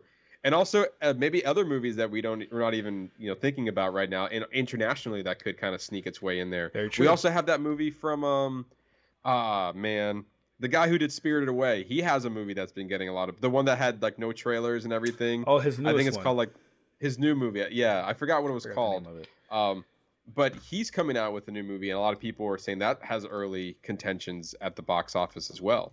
I'm sorry, at at the Oscars as well. So. So yeah, Hayao so, again, Miyazaki. Hayao Miyazaki, that's right. Um, and what's the movie? Did you get the? No. no, oh, sorry. I thought, I thought I thought you looked up. I, I was I was trying to get uh, how how do you live?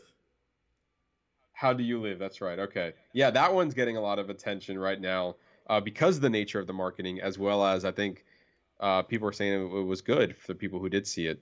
Um, it's not on U S markets yet, but when it does, I'm very much looking forward to watching it. Absolutely. Um.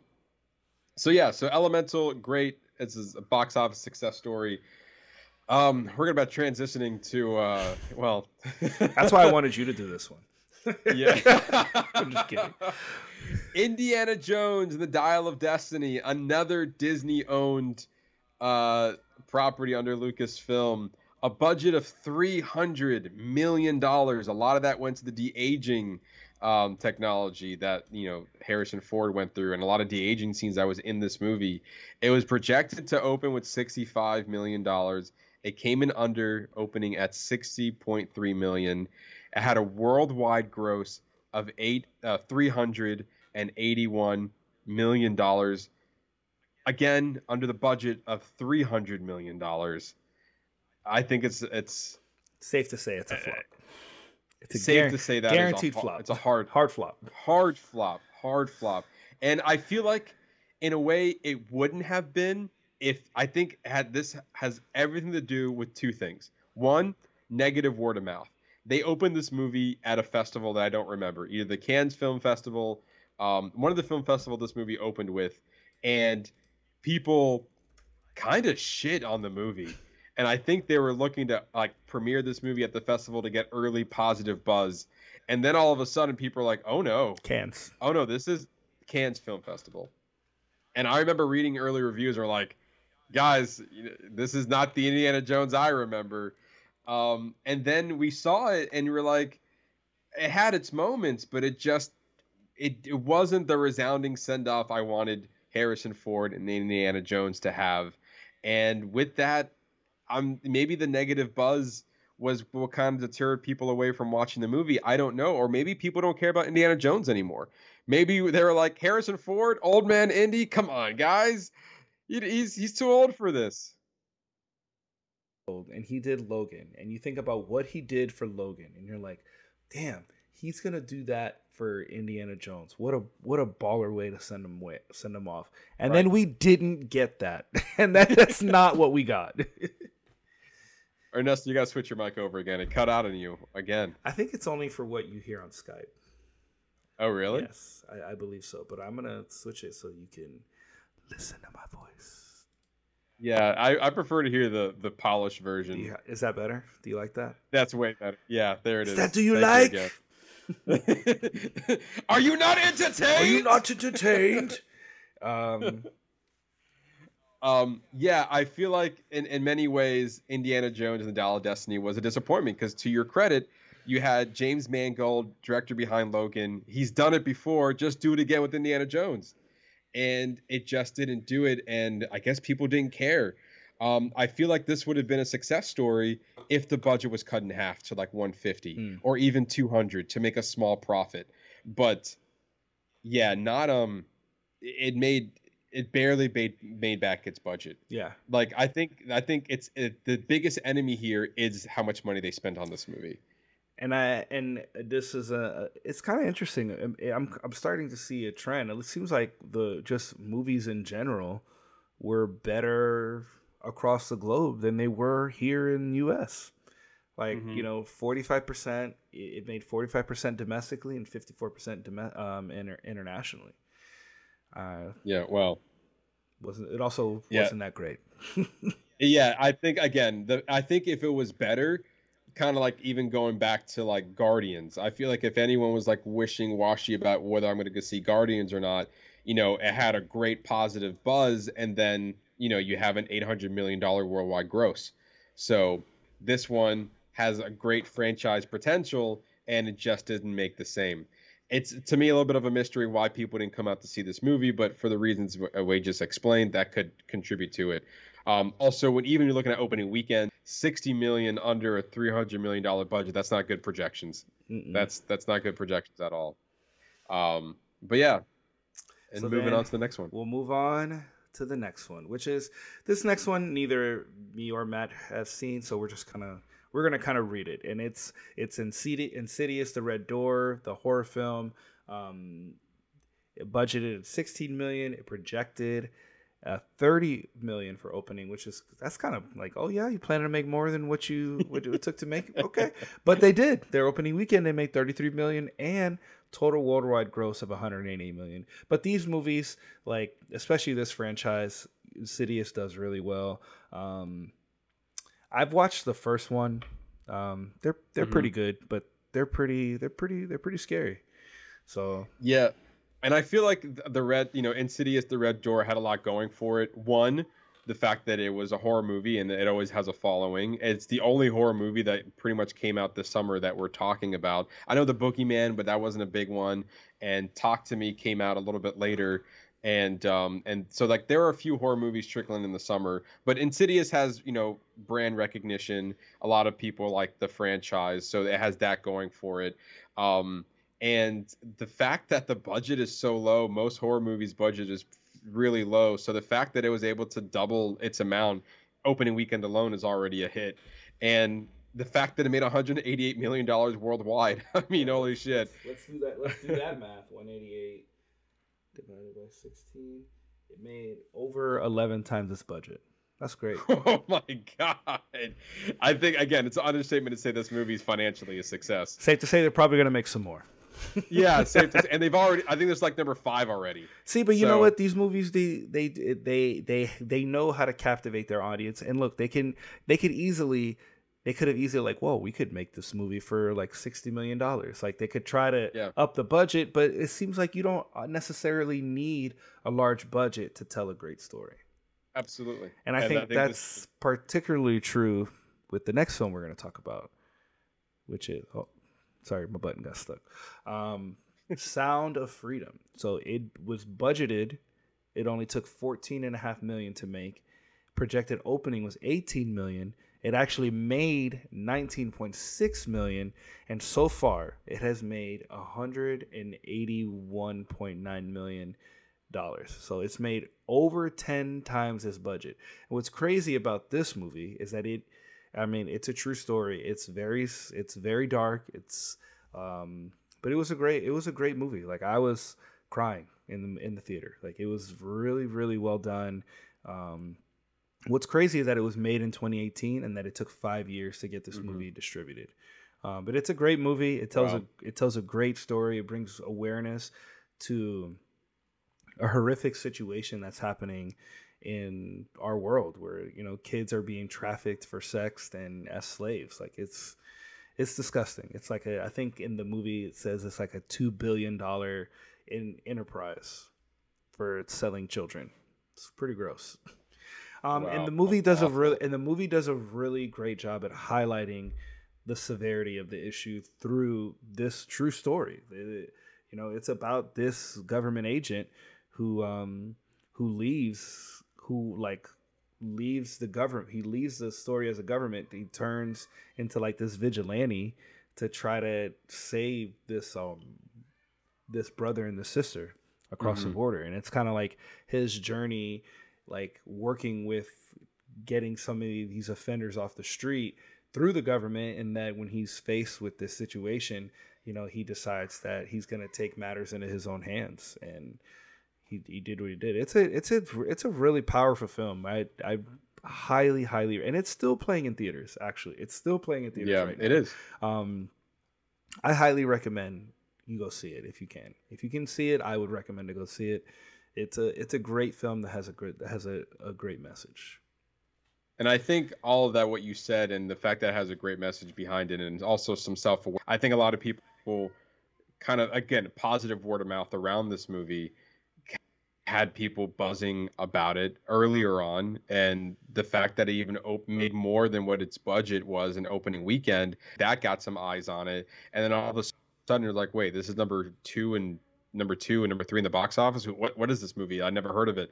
And it kind of resonated with all these people.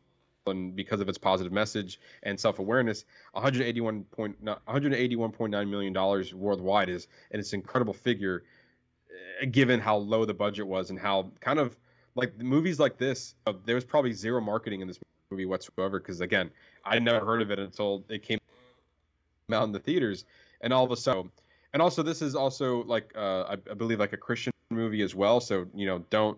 Don't knock on that audience yeah. because they will show up if, if it's worth it, you know? And so, yeah, I mean, this is, again, another one of those um, summer success stories. Look forward to watching this movie, pretty much everything you were talking about. I'll probably wait to see it when it comes home, but I, I you know, you, you sold me on watching this movie. And and it is made by, because um, it's produced by Angel Studios, which is like a like a religious production company, but there's mm-hmm. like if, for people who are like adverse to watching stuff like that because they feel like they're going to get preached to, like there is there's right. there's at least from what I remember, there's like literally none of that in this movie. It's just about this story. But because I do, there's sometimes those movies just like it's like very very cringily trying to push their ideology yeah on you. Like they're like if you're worried about that, I would say don't worry, because there's really none of the, at least for me, there was none of that in this movie.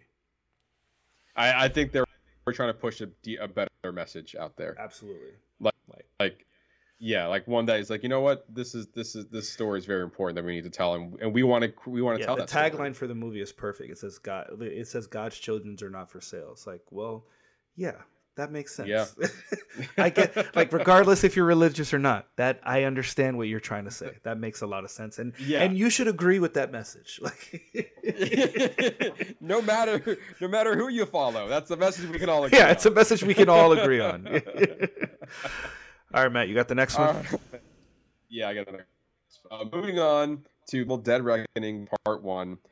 With a huge budget of two hundred ninety-one million dollars, primarily due to the, to, to the pandemic, uh, Tom Cruise famously is known for filming this movie, like one of the only movies in production during the height of the pandemic, and he was very strict on his rules. And I believe he bought out like a boat or like a cruise ship so his uh, crew can overnight there to stay on site for filming of this movie. He was really, really strict on it, and but also that came with a high price tag of two hundred ninety-one million dollars. It was had a low projected of sixty million dollars. Opening weekend, fifty-four point six million dollars. Not great. It came in under what it was projected. It did, however, get a worldwide gross of five hundred sixty-one, five hundred sixty. So we are on the, on like the, we are definitely on the plus side of things. It's definitely making money, but I'm sure not as much as they would have hoped that Mission Impossible was, especially with a lot that was on the positive side of Tom Cruise last year with Top Gun Maverick. I think a lot of I think the studio is banking on the fact that Tom Cruise is obviously a Hollywood movie star, and if people showed up for for Top Gun Maverick, they're going to show up for Mission Impossible Dead Reckoning Part one. And also it's a viable franchise, so Mission Impossible always puts out with this spectacular stunts, and so I think it was expecting a bigger turnout. And I think what we were going to, you know, talk about in in a, in a minute is one of the reasons why I think it didn't make as much money is because everyone was holding out for Barbenheimer uh, and that hype it was getting.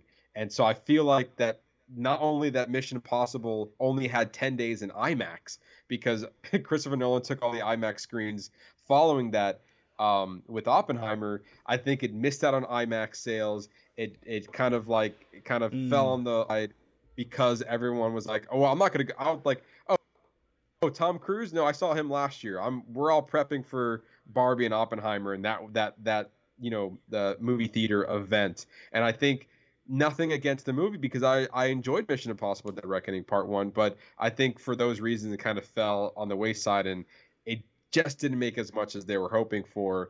And, you know, a sixty million dollars projected opening under a two hundred ninety-one million dollars budget is not. But it did. It looks like it's making a profit here. Uh, I mean, I don't know. It's it two ninety-one. It made five sixty. It's only one point nine of its budget. So it's not even. It's oh, really? Not even so there yet. In order to make two and a half, it's not. Times, it would have to make seven hundred twenty-seven million dollars to make two and a half times this budget. Yeah. I don't I don't happening. see that happening. And this is another one that mm-hmm. made more internationally, sixty-nine percent internationally and thirty percent here domestically.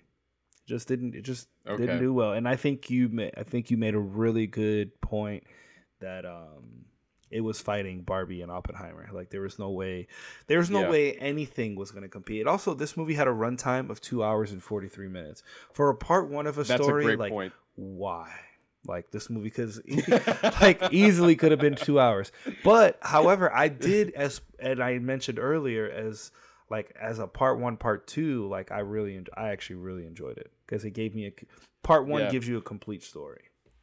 It's just long as fuck. With that being said, yeah, with with a long runtime of two hours and forty five minutes, it should be part one and part yeah, two. Yeah, exactly.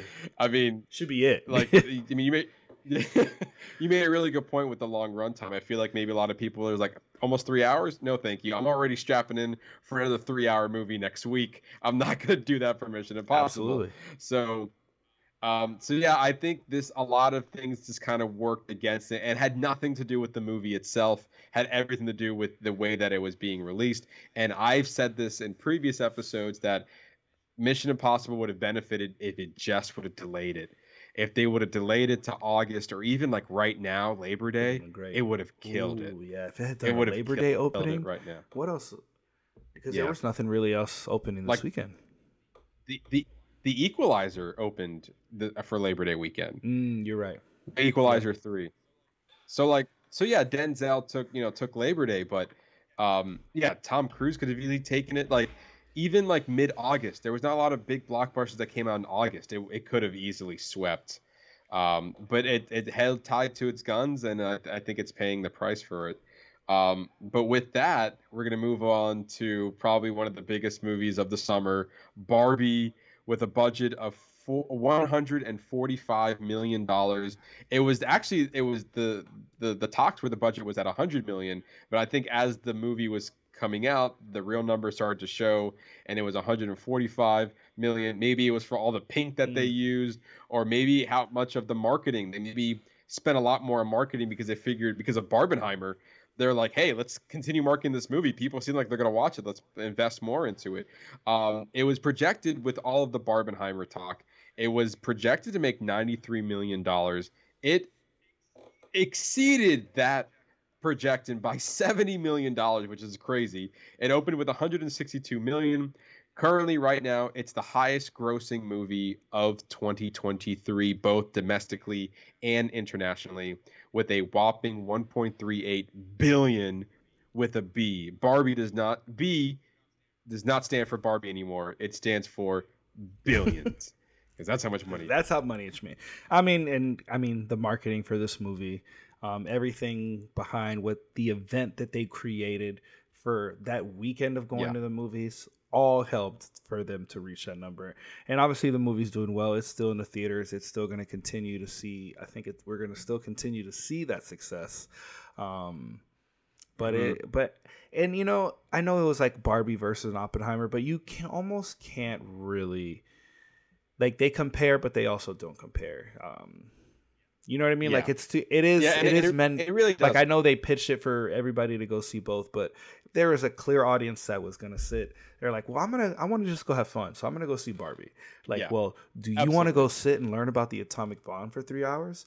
But like, don't get me wrong, I love I love Oppenheimer, but I understand that that is a a movie that's not for everybody. Um, but before we kind of right. before I kind of say any more about Oppenheimer, like. Barbie, um, forty-four percent was made here domestically and fifty-five percent internationally, which I thought was kind of surprising. I thought that wow. the more of the draw, yeah. would, with how all the hype, I thought more of the draw would be here. But I think that kind of just cascades to a bigger, broader thing that maybe movies do better internationally than they do here. I mean, you know, it's, yeah. it is it is kind of interesting. I mean...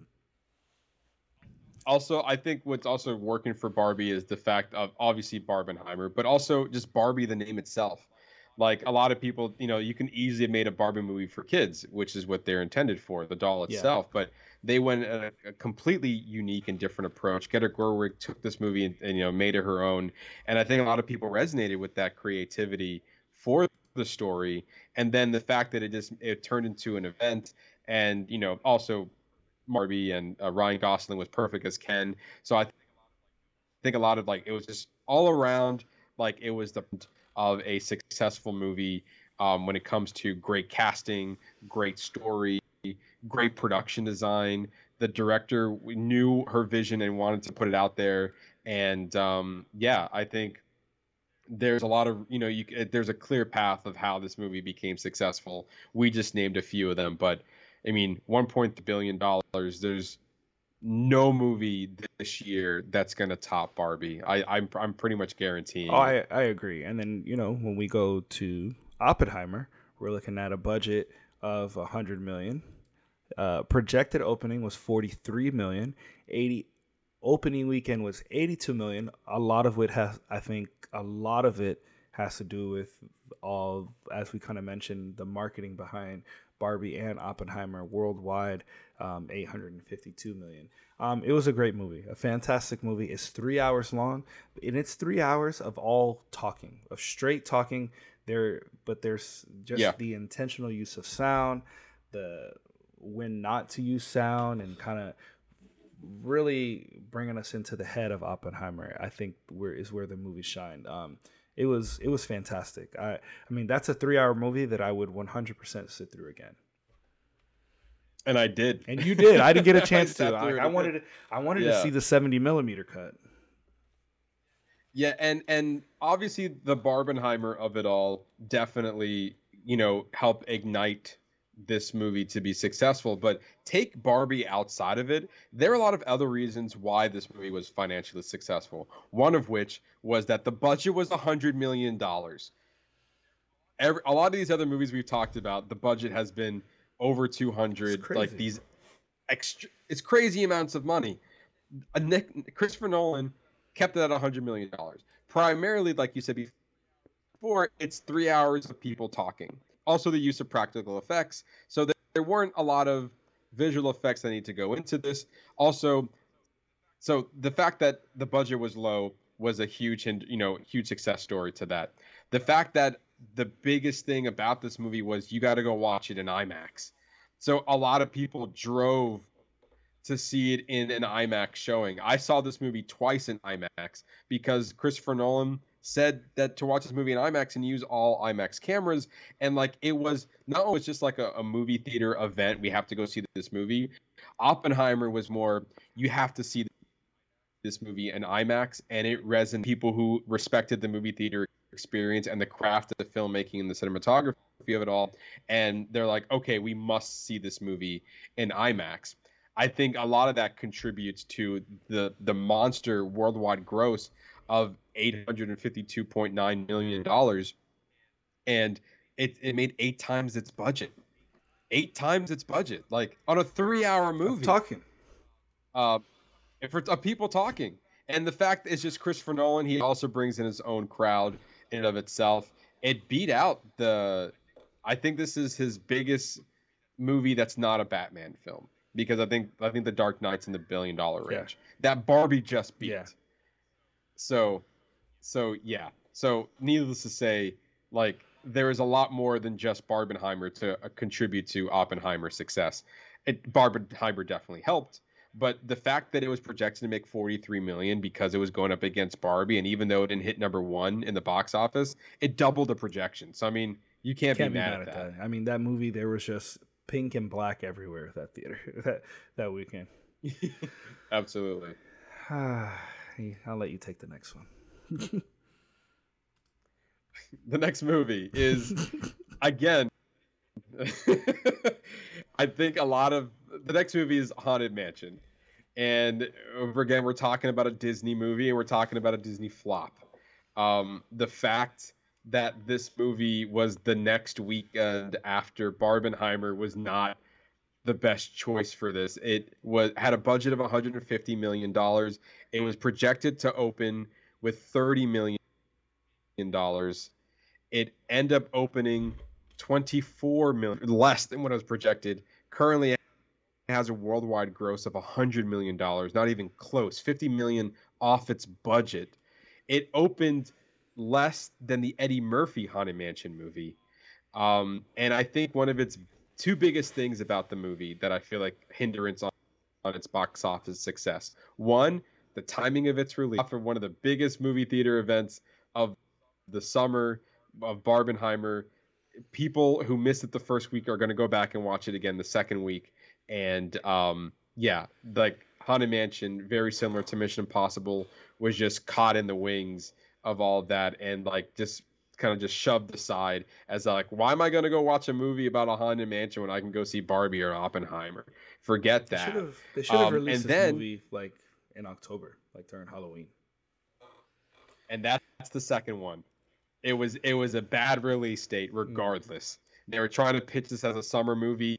This is October, late September, early October movie to go watch while it's spooky time. And it would have, you know what? It would have done, I feel like it would have done so much better, but like we've kind of talked about, there's been so many great movies this summer that it was kind of just lost in the mix. I mean, it also didn't help that it wasn't, I didn't really care for it. Like it was, it was kind of like, it was right. kind of like whatever to me. Like it was very much fan. It was very much a fan service. It was very much a fan service type of film.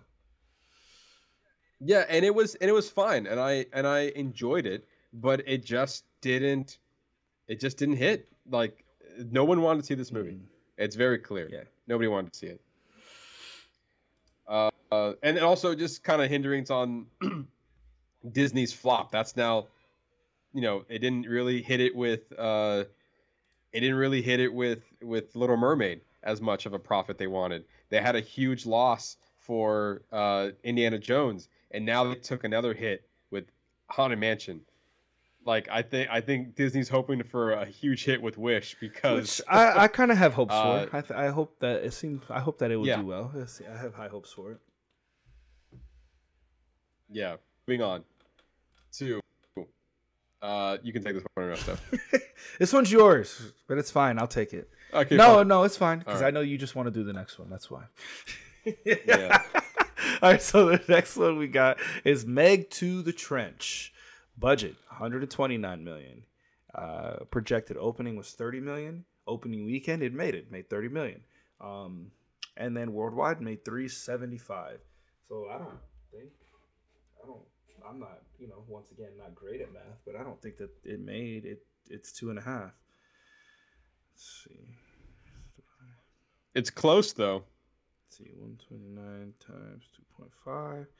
It's three. Actually, no, it did.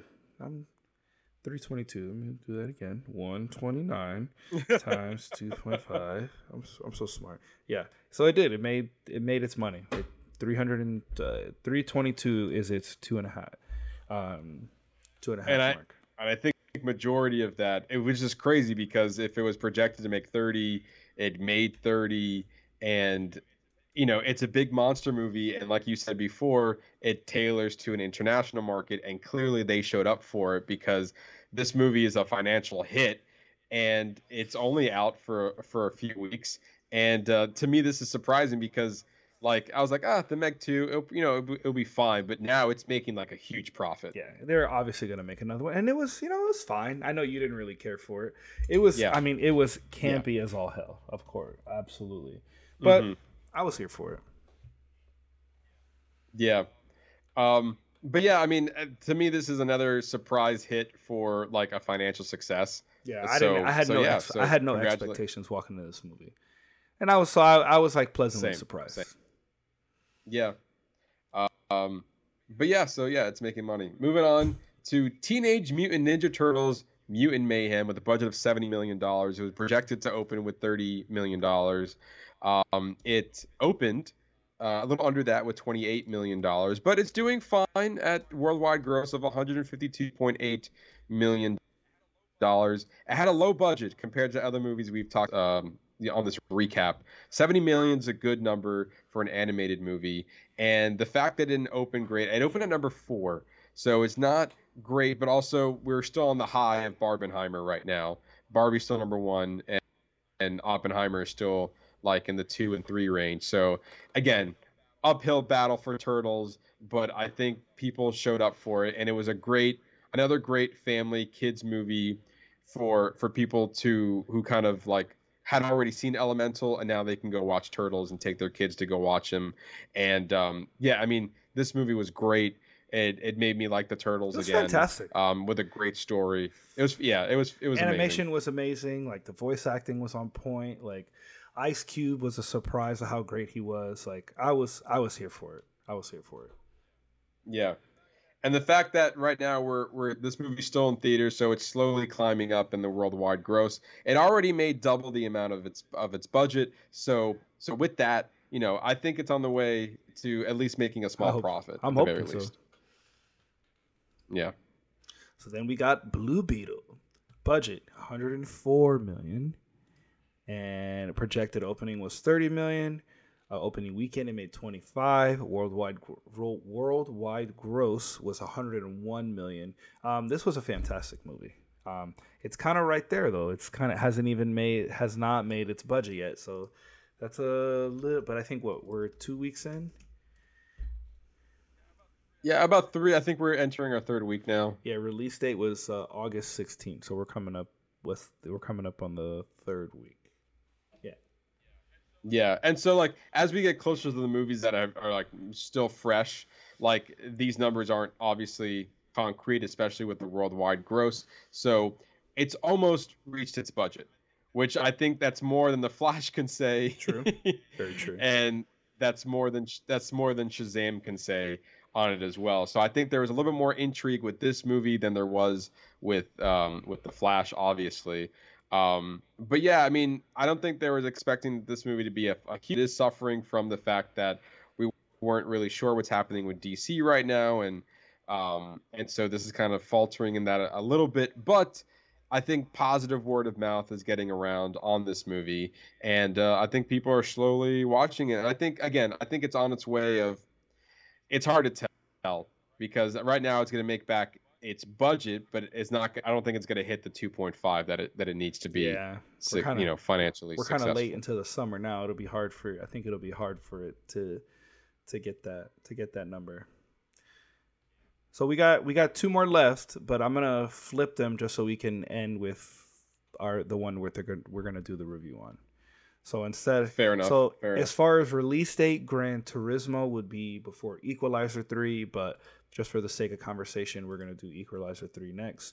Uh, budget was seventy million dollars. Projected opening was thirty million dollars. Opening weekend made thirty-four point six million dollars, and it's already made sixty-eight point three. It's when did with this, and that's just it, that's it releasing Labor Day weekend. So I think it's well on its way to do very well. Um, I actually I really enjoy yep. the Equalizer series, and what's particularly interesting about this one is that this is the first time Dakota Fanning and Denzel Washington have been together since Man on Fire.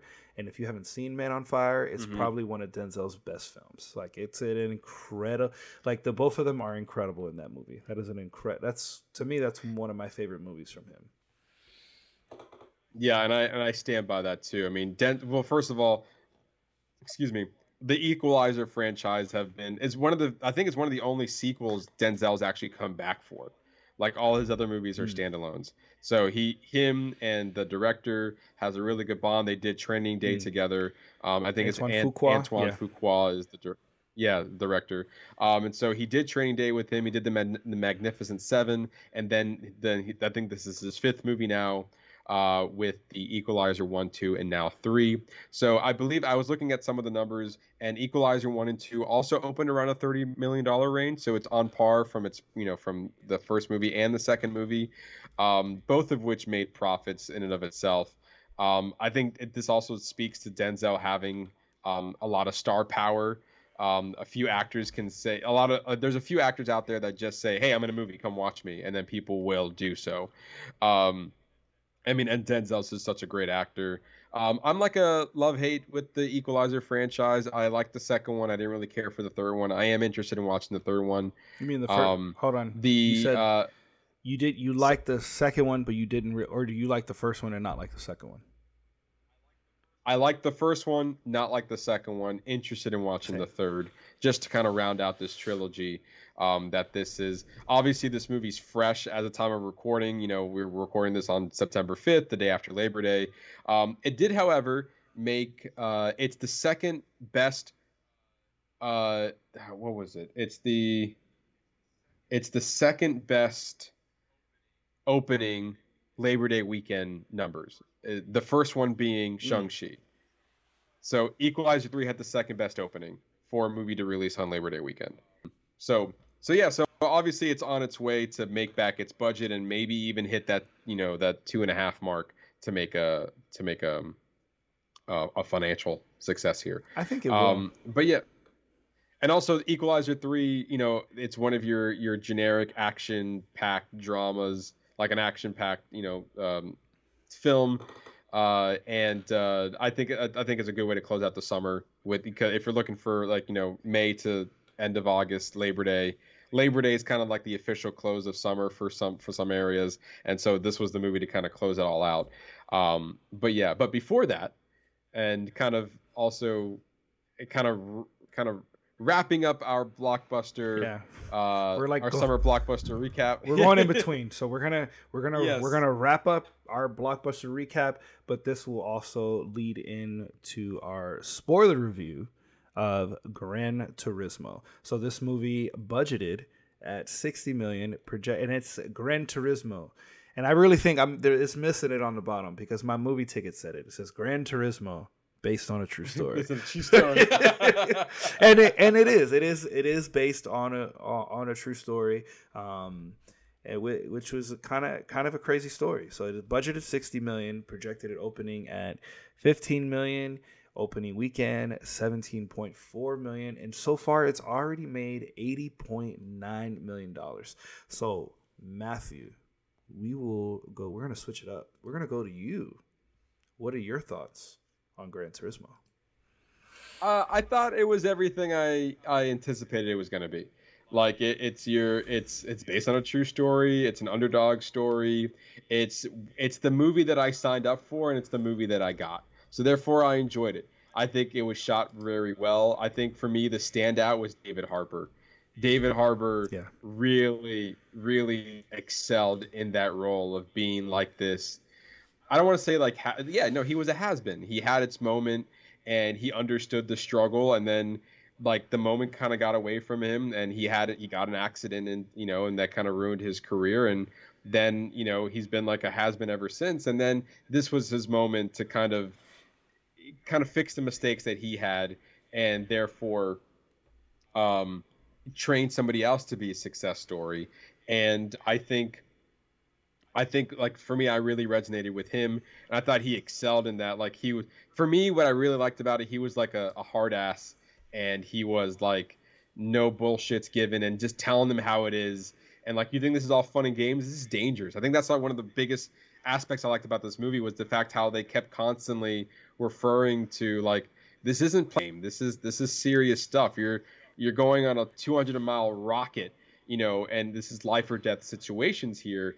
And the fact that he kept drilling that into into these kids, like, I think to me, I was like, yeah, no, this is real. And then for some of the scenes that happened later in the film, like, it really showed the severity of how dangerous this sport is, but also how thrilling it could be as well. And I was one hundred percent locked into this underground story, um, uh, under underdog story. Um, but yeah, I really enjoyed it. Ernesto? Uh, I have to say, I really love this movie. Like, I liked it uh, way more than I thought I was going to. Uh, I really love how they, like, they the opening of the film kind of gives you, like, a history of Gran Turismo. Like, I always thought it was a racing, just like a racing game, but I didn't under, like, it's different when people understand simulator. Like, a simulator is not a video game. They are not right. the same thing. Like, like to understand that there's that, that there was that much detail to for the the realism for what Gran Turismo want needs to or can be or should be. Like, if you buy the all the equipment that comes with it, like, then yeah, you can, I guess it is possible for you to learn to become a racer. And I just, I, I love that they gave the appreciation to the game right at the beginning of the movie. And then, but they also use that as part of their storytelling. Like, when he's racing and you get to see the overhead where it's like first place, second place, it's like, yeah, it's like, oh, and then, or even just like when you're in the car with him, and then sometimes he goes like mentally, he's back in his room and just like kind of, how the how the game would come into play and how the, the road would melt away. And like, he was using that as part of his his his uh his story. But like, they the way that they did it, they made they just kept referencing in the game the game in a way that made it natural as part of the storytelling for the movie, which I really enjoyed. And you made a good point, like David Harbour, I I think he's a standout, and I think him paired with Uh, Archie Madekwe, Madekwe. Mm-hmm. I hope I hope I didn't butcher his name. Um, but I think that they paired well together. Something I re- I love the end of the movie where we get those couple of end cards about like him racing and every the kind of the side by sides that they had together, like clips of him playing and just kind of like giving us that extra layer of realism.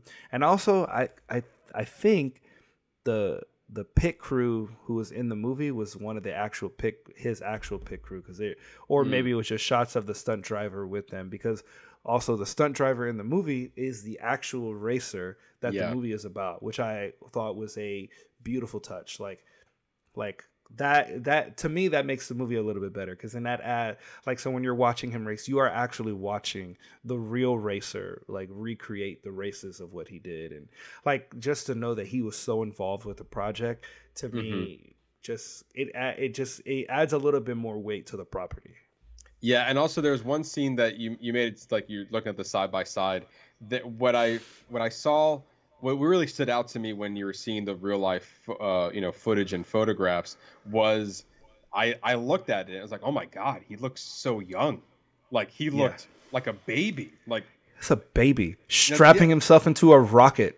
Yes. And so I was like, oh my God. And I, when I, when I, when I thought that, I remembered the line that his father said, um, uh, Dijman Hansu, when they're watching the game at home. And he made the comment saying, wow, he looks so young. And I wonder if that's something that maybe they spoke to the family about and that that was incorporated into the screenplay, because I thought the same thing when I saw his real life photo. And I that was after watching the movie, obviously. But yeah, I was like, no, I understand that that that why he said that, because in real life, holy shit, he looked he looked really, really young. But but with that, um Yeah, I, I, I do really appreciate that. You know, it did look like that they were involved with the project, and it looks like they treated it really well.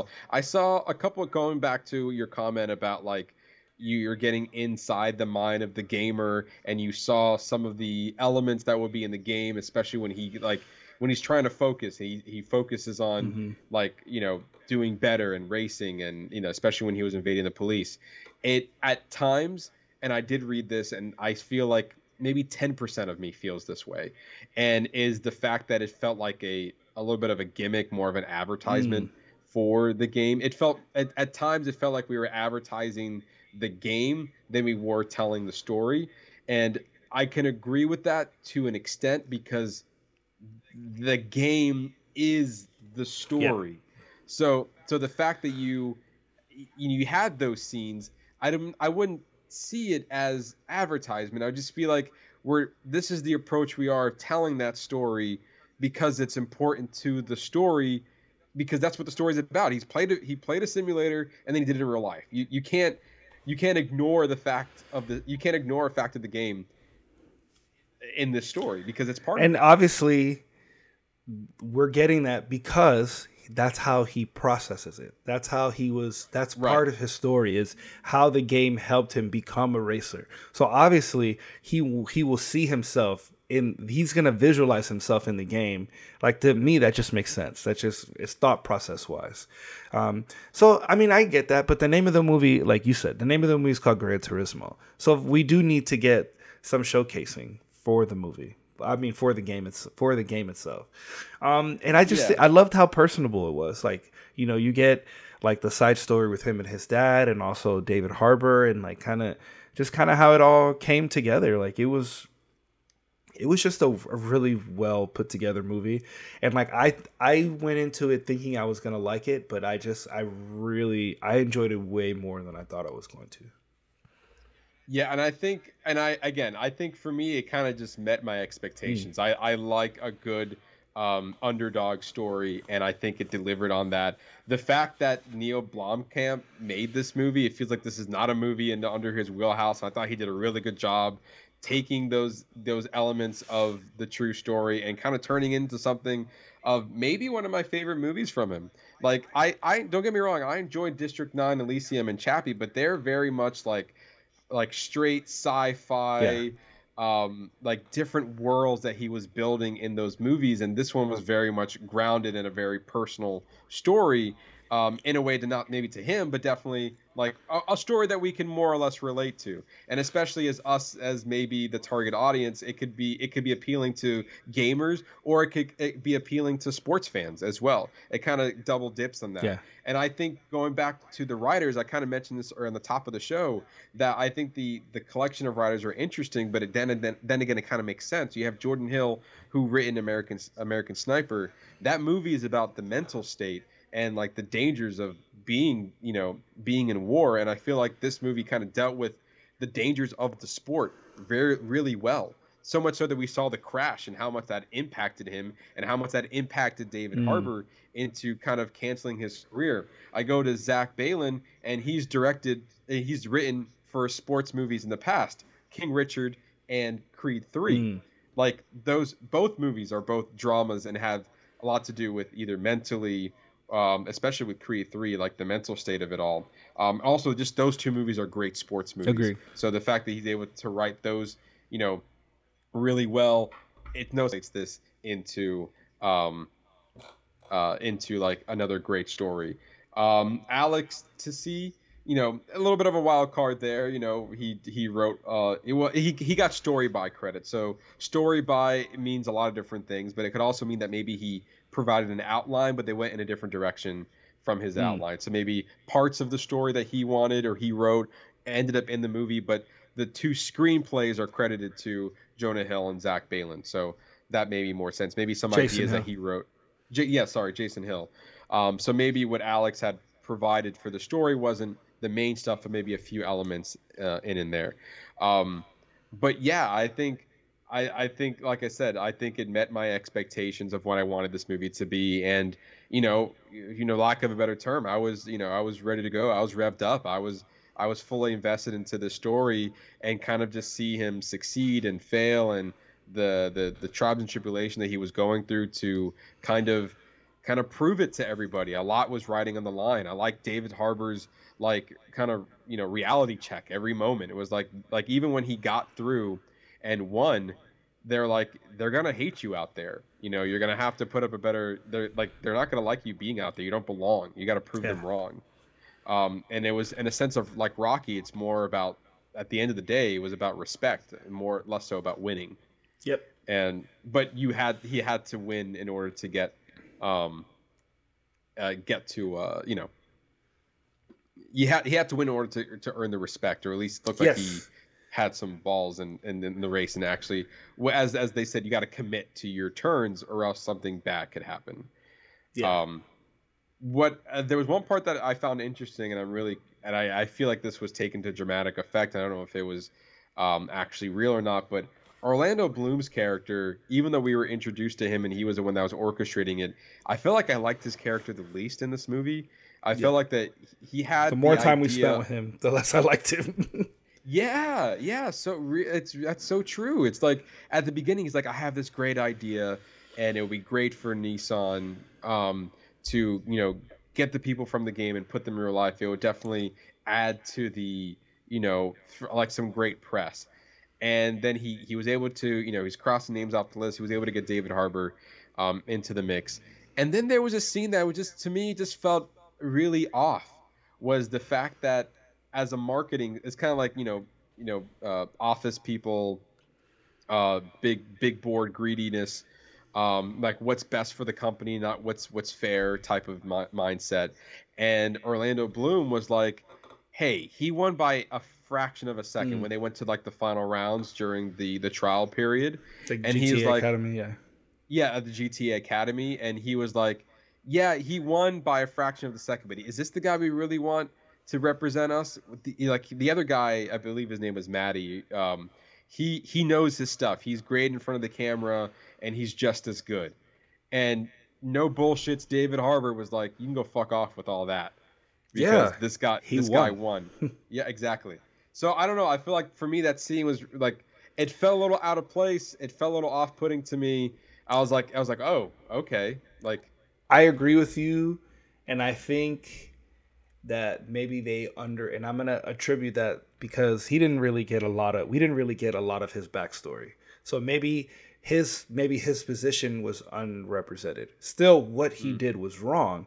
And I'm, right. I'm assuming that he was coming from the perspective of, I just like, I don't care who wins. I just want some, who's going to make this program successful. That's where it kind of seems like he was coming from, the aspect of like, what's going to make this program successful so that we can do more. And if we can do more, if I have somebody who's going to be able to go out there and be able to talk and do all these different things, like I'm, it's going to be harder. It's going to be more work for me to have to deal with him, but he needs to understand that he won. Like he, it's not like he kind of won, like he won by a fraction of a second, but he he was that much better than him. So like, yeah. if we want him to be respected, like we this is who we need to pick. Because if Maddie had gone through those trials, we may not even be talking about this movie right now. Like that guy might have fizzled out. Who knows? I mean, or he may have he may have surpassed her. I mean, we don't we don't know. But the point is, is that like, he didn't win that race, so he it was not right. his turn.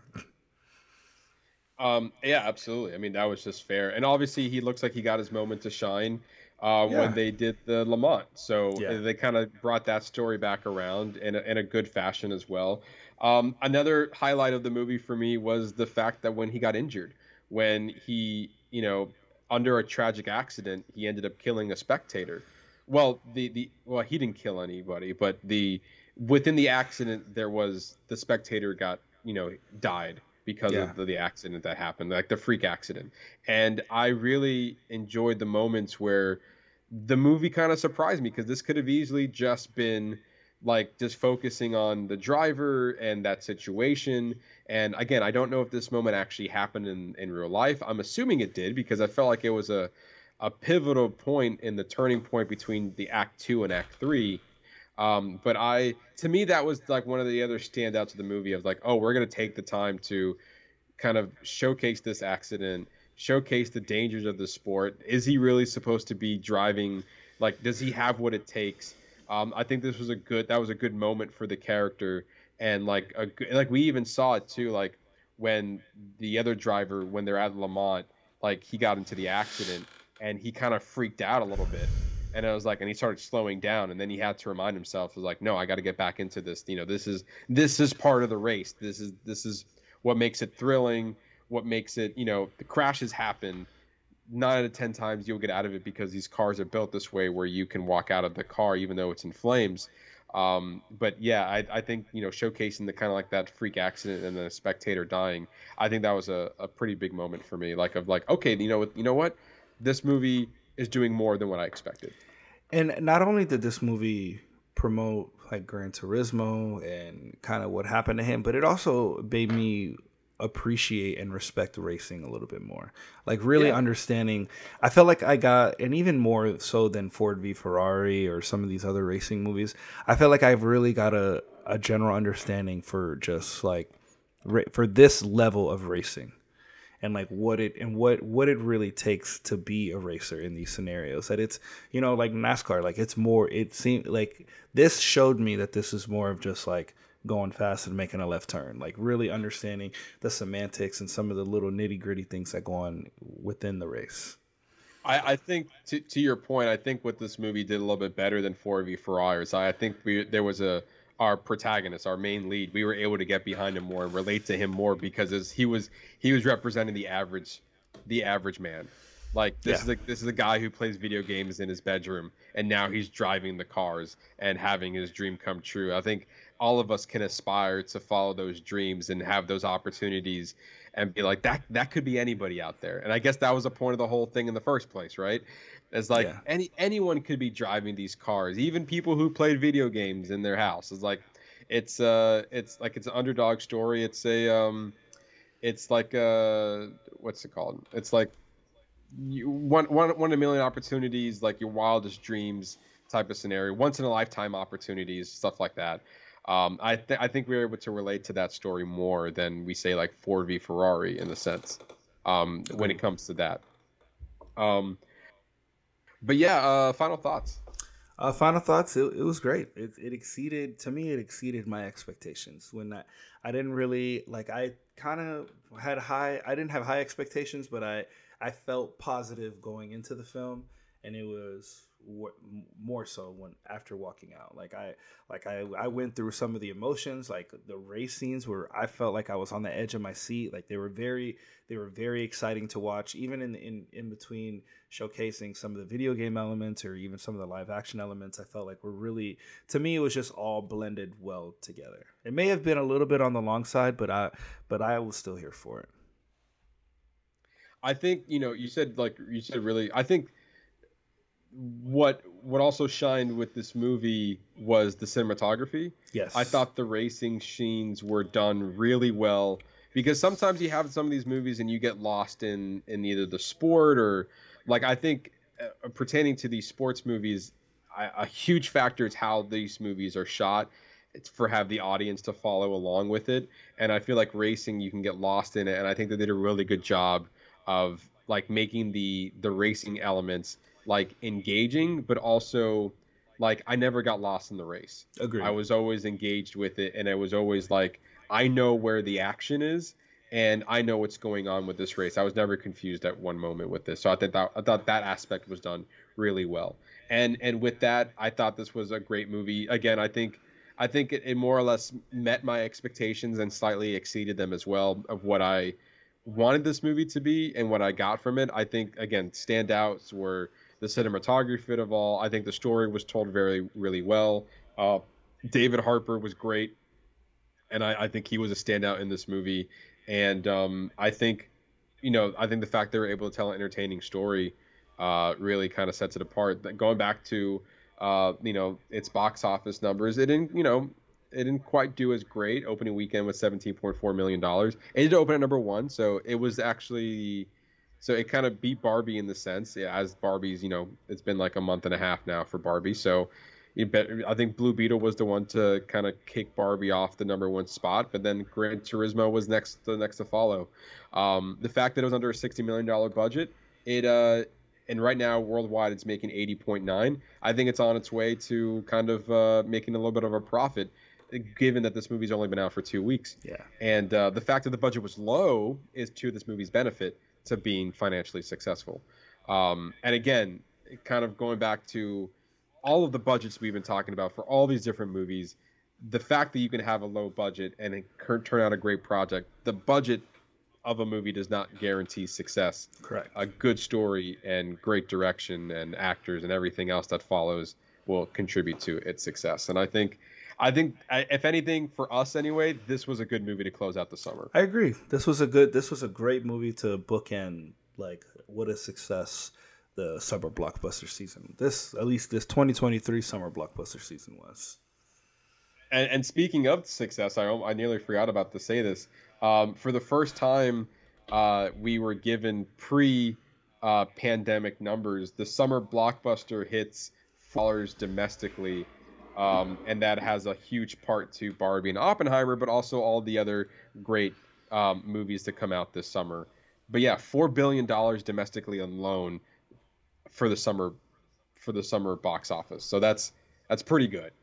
Um, and those numbers haven't been seen since twenty nineteen. So I think that's safe to say that the movies are back, and we have it kind of you know we were you know not forced to, but we there was a lot of reasons to go back and watch movies this summer. And from Guardians to Gran Turismo, you know, I think we, as we talked about in our summer recap, we saw a lot of great movies, some not so great, but um, you know, it was also just a lot of reasons to go to the theater. So that was also that's that was that was really good.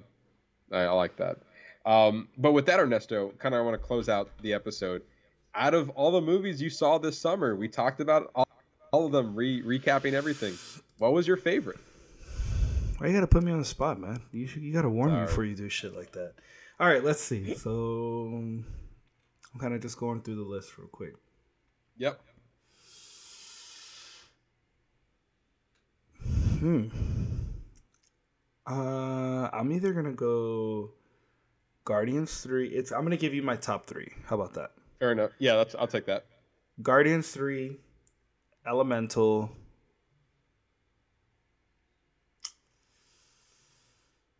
And Oppenheimer.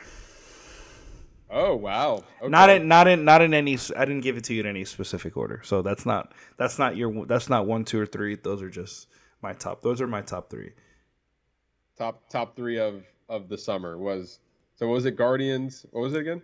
Guardians, Oppenheimer, and Elemental. Okay, I will.